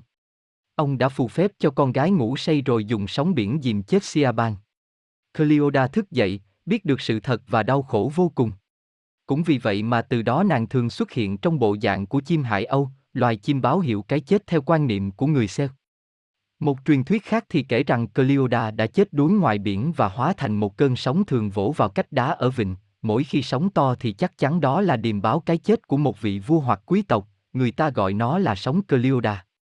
Con số 9 và Hải Âu được xem là hai biểu tượng của Cleoda, cũng như trong quan niệm của người Iris ngọn sóng thứ 9 xô vào bờ chính là hiện thân của nàng. Ngày nay, dòng họ Okifi được cho là những truyền nhân của vị nữ thần này. Nữ thần Danu, mẹ của các vị thần. Trong thần thoại Ireland, Danu, hay Giang, Anu, Anan, Ana, là nữ thần lớn tuổi nhất. Nữ thần này chính là tổ tiên của bộ lạc thần thánh Tu Tha Yedana, mà dịch ra là những đứa con của Danu. Bà là mẹ của hầu hết các vị thần và Tu Tha Yedanan, bộ lạc đầu tiên xuất hiện trên đất Ireland. Thần thoại Celtic không nhắc nhiều đến Danu, hoặc những câu chuyện về bà đã thất lạc từ lâu. Cũng ít người biết về Danu. Tên của bà có nghĩa là dạy dỗ hoặc trí tuệ. Bà là nữ thần sinh sản, sự trù phú, nông nghiệp và trồng trọt. Mở rộng ra là nữ thần của đất, trí tuệ, gió. Dưới sự ảnh hưởng của công giáo, Danu trở thành một con quỷ, mà thường bắt trẻ con để ăn thịt. Nữ thần trí tuệ và phép thuật Seriduen Ở xứ Wales, Seriduen là một nữ thần của thần tộc Tu Tha Yedanan. Bà nổi danh nhờ trí tuệ, tiên tri và khả năng tinh chế thuốc bằng chiếc vạt thần Awen. Seriduen có một cậu con trai tên Morfran, cậu bé sinh ra ngờ nghệch và có chút chậm phát triển, hay nói cách khác là thiểu năng trí tuệ. Thương con, Seriduen dùng chiếc vạt thần Awen để luyện một loại thần dược giúp cho người dùng lĩnh hội được trí tuệ với phép thuật trên thế gian. Loại thuốc này đòi hỏi phải được đun khuấy liên tục trong vòng một năm lẻ một ngày. Để giữ bí mật, Seriduen giấu kín vị trí luyện thuốc, chỉ giao một người mù đi thổi lửa và một cậu bé người hầu tên Quy ông Bạch để khuấy vạt. Khi thuốc luyện gần xong, thì Quy ông làm bắn ba giọt nước từ chiếc vạt lên tay. Cậu vội đưa tay lên mồm mút. Nào ngờ toàn bộ tinh túy của cái vạt thuốc là cả trong ba giọt đó, còn lại trong vạt chỉ còn toàn kịch độc. Quy ông vội bỏ trốn. Seriduen phát hiện ra, tức tốc truy lùng Quy ông. Quy ông hóa thành một con thỏ, Seriduen hóa thành chó săn đuổi. Quy ông hóa thành cá nhảy xuống nước, Seriduen hóa thành rái cá săn lùng. Quy ông lại hóa thành chim bay lên trời, Seriduen hóa thành chim ưng để bắt. Cuối cùng Quy ông hóa thành một hạt ngô ẩn trong đám cỏ, nhưng Seriduen hóa thành gà mái bới và nuốt luôn cái hạt ngô. Không lâu sau, Seriduen lại trở dạ, hạ sinh một đứa bé trai kháu khỉnh. Nhận ra đó là Quy ông, nhưng Seriduen không đành lòng giết hại đứa bé, bèn cuốn nó trong bọc vải và thả xuống nước. Đứa bé sống sót và trở thành nhà thơ Talisin. Brecht vị thần mang hai dòng máu Tutha Yedanang và Fomorian. Beret là con trai của nữ thần Erin của thần tộc Tutha Yedanang và hoàng tử Elatha của tộc Fomorian. Khác với ông bố thuộc loài khổng lồ, Beret sinh ra với vóc dáng giống một vị thần và mang một vẻ đẹp phi phàm. Beret sống rất tốt với các vị thần và cũng được họ yêu quý và tín nhiệm. Beret đã kết hôn với Brai, nữ thần của y thuật và thi ca. Cả hai có với nhau một đứa con trai tên là Ruadan. Sau khi Nuada bị phế truất khỏi ngôi vua do cục Tây, Beret được các vị thần khác bầu làm vua mới. Nhưng khi vừa làm vua, Beret đã ngay lập tức trở mặt khi tuyên bố thần phục trước tộc Fomorian và ép các vị thần Tu Tha Ye Danan phải làm phục dịch cho Fomorian. Làn sóng phản đối Beret bắt đầu lan ra sau bài thơ phản kháng của vị thần Kyber. Các vị thần Tu Tha Ye Danan khác bắt đầu tập trung lên kế hoạch để lật đổ Beret và chống lại Fomorian. Các vị thần nhờ thần thợ rèn Goibi rèn binh khí. Beret bèn cử con trai đến thám thính tình hình. Ruadan phát hiện ra kho vũ khí khổng lồ mà Goibi chuẩn bị, bèn lấy một cây giáo và đâm lén Goibi, nhưng Goibi đã rút được ngọn giáo ra và đâm chết Ruadan. Các vị thần chấp thời cơ đứng lên lật đổ Beret. Beret bỏ chạy về tìm cha mình, Elatha, nhờ ông cho mượn binh để cướp lại ngai vàng. Nhưng Elatha không đồng ý, Brett lại đến nhờ cậy Ba Lơ, chúa tể của loài Fomorian, và được chấp thuận. Cuộc chiến Mai tôi lần hai nổ ra. Cuộc chiến kết thúc với thắng lợi về phe các vị thần. Brett bị Liêu, vị vua mới của tộc Tu Tha Ye Đa Nang bắt sống, nhưng hắn đã khéo léo xin tha mạng, đổi lại sẽ truyền cho tộc Tu Tha Ye Đa Nang những bí thuật trong nông nghiệp.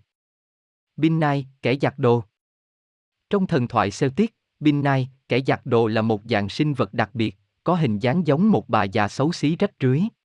Bin Nai ngồi bên bờ nước và giặt đồ. Nhưng thứ đồ mà Bin Nai giặt rất đặc biệt, đó là tấm vải liệm ác cho những người mới qua đời, và bộ quần áo dính máu của những ai sắp chết. Bin Nai là điềm báo cho cái chết không thể tránh khỏi cho chủ nhân của bộ đồ mà bà ta giặt. Nếu bạn có thể lại gần bà ta mà không bị phát hiện, thì bạn có thể hỏi bà ta bất cứ câu hỏi gì, và bà ta sẽ trả lời cho bạn, nhưng bạn cũng sẽ phải trả lời thành thật những câu hỏi của bà ta. Còn nếu mà bị bà ta nhìn thấy trước, thì cả tứ chi của bạn sẽ mềm hoặc ra như bún. Theo truyền thuyết, Binnai là linh hồn của những người phụ nữ chết khi sinh con, khi số phận của họ đáng ra chưa tận. Họ sẽ thực hiện công việc cho đến khi hết hạn đời để xuống âm phủ. Ở Anh thì Binnai được gọi là Led Lavandi, nhưng chỉ có ba người, chân có màn giống chân vịt, mặc đồ xanh và chỉ xuất hiện trong đêm. Nếu có ai đi ngang qua bị họ bắt gặp, họ sẽ nhờ giặt đồ hộ. Nếu người đó từ chối sẽ bị dìm chết, còn nếu làm qua loa sẽ bị bẻ gãy tay. Truyền thuyết về nàng Dader Dader là nữ anh hùng bi thảm nhất trong truyền thuyết Ireland và có lẽ là nhân vật nổi tiếng nhất trong thời hiện đại. Cô được biết đến với biệt danh Dader of Thesoro. Dader là con gái của người kể truyện phép Limit Magdai trong cung đình của vua Conchoba Magnessa. Khi cô chưa ra đời, một vị đờ rui đã đưa ra lời tiên tri, đứa con gái của phép Limit sẽ mang sắc đẹp tuyệt thế giai nhân, nhưng cũng sẽ là nguyên nhân cho chiến tranh và đổ máu, và ba chiến binh hùng mạnh nhất của Conchoba sẽ vì cô ta mà bị đầy ải. Rất nhiều người thấy vậy khuyên phép Limit giết đứa bé, nhưng cha đứa bé, và vua Conchoba phản đối. Conchoba tách đứa bé khỏi gia đình, và bắt đến ở cùng với nữ thi sĩ Lê Bát Cham, đợi lớn lên sẽ lấy làm vợ. Lớn lên, Pha Limit quả là xinh đẹp tuyệt trần, quốc sắc thiên hương. Một ngày đông, cô gái nhìn thấy một con quạ đang rỉa thịt mồi trên nền tuyết trắng, bèn nói với Lê Bát Cha mình sẽ yêu người đàn ông mang nét đẹp của cảnh tượng ấy, tóc đen như lông quạ, da trắng như nền tuyết, gò má đỏ như máu, nghe quen nhỉ. Lê Bát Cham nhận ra người được miêu tả ấy là Naus, một chiến binh, thợ săn kim ca sĩ dưới trướng Côn Chô Ba. Bà bèn sắp xếp cho đôi trẻ gặp nhau, và cả hai đã yêu nhau ngay tấp lự. Naus bèn rủ hai anh em là Adan và Eno đưa Dader chạy trốn đến Scotland. Họ sống hạnh phúc một thời gian. Naus và Dader có hai đứa con một trai một gái. Tức giận, Côn Chô Ba bèn nghĩ cách để lấy lại Dader. Hắn bèn cử Fergu MacTroy đến gặp ba người và hứa sẽ không làm hại họ. Fergu đến Scotland và lấy danh dự ra thề sẽ đảm bảo an toàn cho cả bốn người, thế là họ trở về. Trên đường về, Conchoba bẫy Fergu bằng cách ép ông thực hiện lời thề Gates của mình là luôn phải tham dự những bữa tiệc được mời. Thế là Fergu bèn sai con trai mình hộ tống bốn người đi nốt chặng đường. Conchoba cử Lê Bác Cham đi xem thử xem Dader còn xinh đẹp không. Để bảo vệ Dader, bà bèn nói là nàng đã xấu xí và già nua. Nhưng Conchoba không tin, bèn cử gheo băng đi thám thính. Tên mật thám đã kịp nhìn thấy sắc đẹp của Dader trước khi bị Naus ném mù mắt và chạy về báo cho nhà vua. Côn Chô Ba tức tốc điều quân đến tấn công. Bốn người bèn đến Red Berang ẩn trốn, nhưng bị quân của Côn Chô Ba tấn công dữ dội. Với sự hỗ trợ của những chiến binh Red Berang, ba anh em Naus chiến đấu dũng cảm và kiên cường. Nhưng Côn Chô Ba đã lấy lời thề trung thành năm xưa ép cả ba quy hàng, và họ phải chấp nhận. Naus bất ngờ bị Egogan Magdu Thác đâm chết, hai người kia cũng bị giết hại. Dader bị Côn Chô Ba bắt giữ. Fergu thấy bị bội thề, và chính lời thề của mình cũng không thực hiện được, bèn tự lưu đầy đến con nát. Hơn một năm trời, tuy ép được Dader lấy mình, nhưng Conchoba luôn bị người đẹp xa lánh và ghẻ lạnh. Hắn bèn hỏi Dader ghét ai nhất thì hắn sẽ giết kẻ đó cho nàng, trừ chính hắn ra, dĩ nhiên. Nàng trả lời là Egogan Magdu Thác, kẻ đã giết Naus. Hắn ngay lập tức giết Egogan trước mắt Dader, hy vọng nàng sẽ thay đổi tình cảm. Nhưng ngay sau khi thấy Egogan chết, hoàn thiện việc báo thù cho người yêu, Dader cũng nhảy xuống khỏi chiếc xe ngựa xuống bờ đá tự vẫn. Fintan và con chim ưng, truyền thuyết về hai sinh vật già cỗi nhất Ireland. Fintan là chồng của Sejai, cháu ngoại của Noa. Ông đã đưa gia đình mình đến Ireland từ trước khi đại hồng thủy xảy ra. Gia đình họ đã có một cuộc sống vui vẻ và hạnh phúc trong rất nhiều năm, cho đến khi Đại Hồng Thủy giết chết cả gia đình của Phiên Ông là người duy nhất sống sót nhờ việc bị, được biến thành một con cá hồi. Phiên Tan sống dưới lốt cá hồi trong nhiều năm. Cho đến một ngày ông bị một con chim ưng cắp lên. Phiên Tan may mắn sống sót, nhưng bị chim ưng móc mất một bên mắt. Con chim nói với Phiên Tan rằng lần tới gặp nhau, Phiên Tan sẽ phải chết. Sau đó, Phiên Tan tiếp tục sống, bị được biến đổi qua vô số hình dạng khác nhau, cả con người lẫn động vật, chứng kiến mọi sự thay đổi của lịch sử Ireland. Hàng ngàn năm sau, Fintan mới gặp lại con chim ưng, cuộc gặp gỡ của hai sinh vật già cỗi nhất trên hòn đảo này. Họ kể cho nhau những câu chuyện trải khắp chiều dài lịch sử, sự trỗi dậy của giống loài Fomorian, những chiến binh phơ bôn, thời kỳ trị vì của những vị thần Tu Tha Ye Đa Nang, triều đại của những vị vua Milesian, cái chết của người anh hùng Cú Chu Lan, sự cuộc khởi của Phi ông, và vô vàn câu chuyện huyền bí mà những sinh vật khác đã lãng quên. Họ kể cho nhau sự cô đơn và đau khổ mà sự bất tử mang đến. Cuối cùng, cả hai quyết định dẹp bỏ hận thù và cùng nhau bước đến cái chết như một sự giải thoát. Nữ thần y thuật của Celtic, Sirona, vợ thần mặt trời Apollo của La Mã. Sirona là nữ thần cổ của Celtic. Cô đóng vai trò là nữ thần của y thuật và trị thương.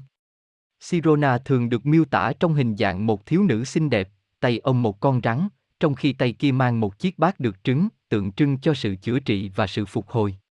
Nữ thần cũng đội một chiếc vương miện gắn ngôi sao trên trán.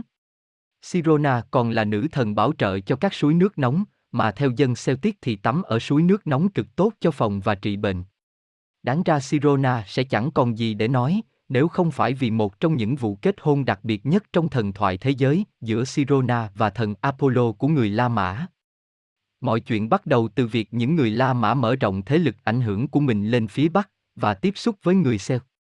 Người La Mã đã nghĩ ra một trong những sáng kiến ấn tượng nhất để mở rộng ảnh hưởng văn hóa của mình lên người Celt, đó chính là hai thần y học của hai dân tộc, Apollo của La Mã và Sirona của Celtic kết hôn.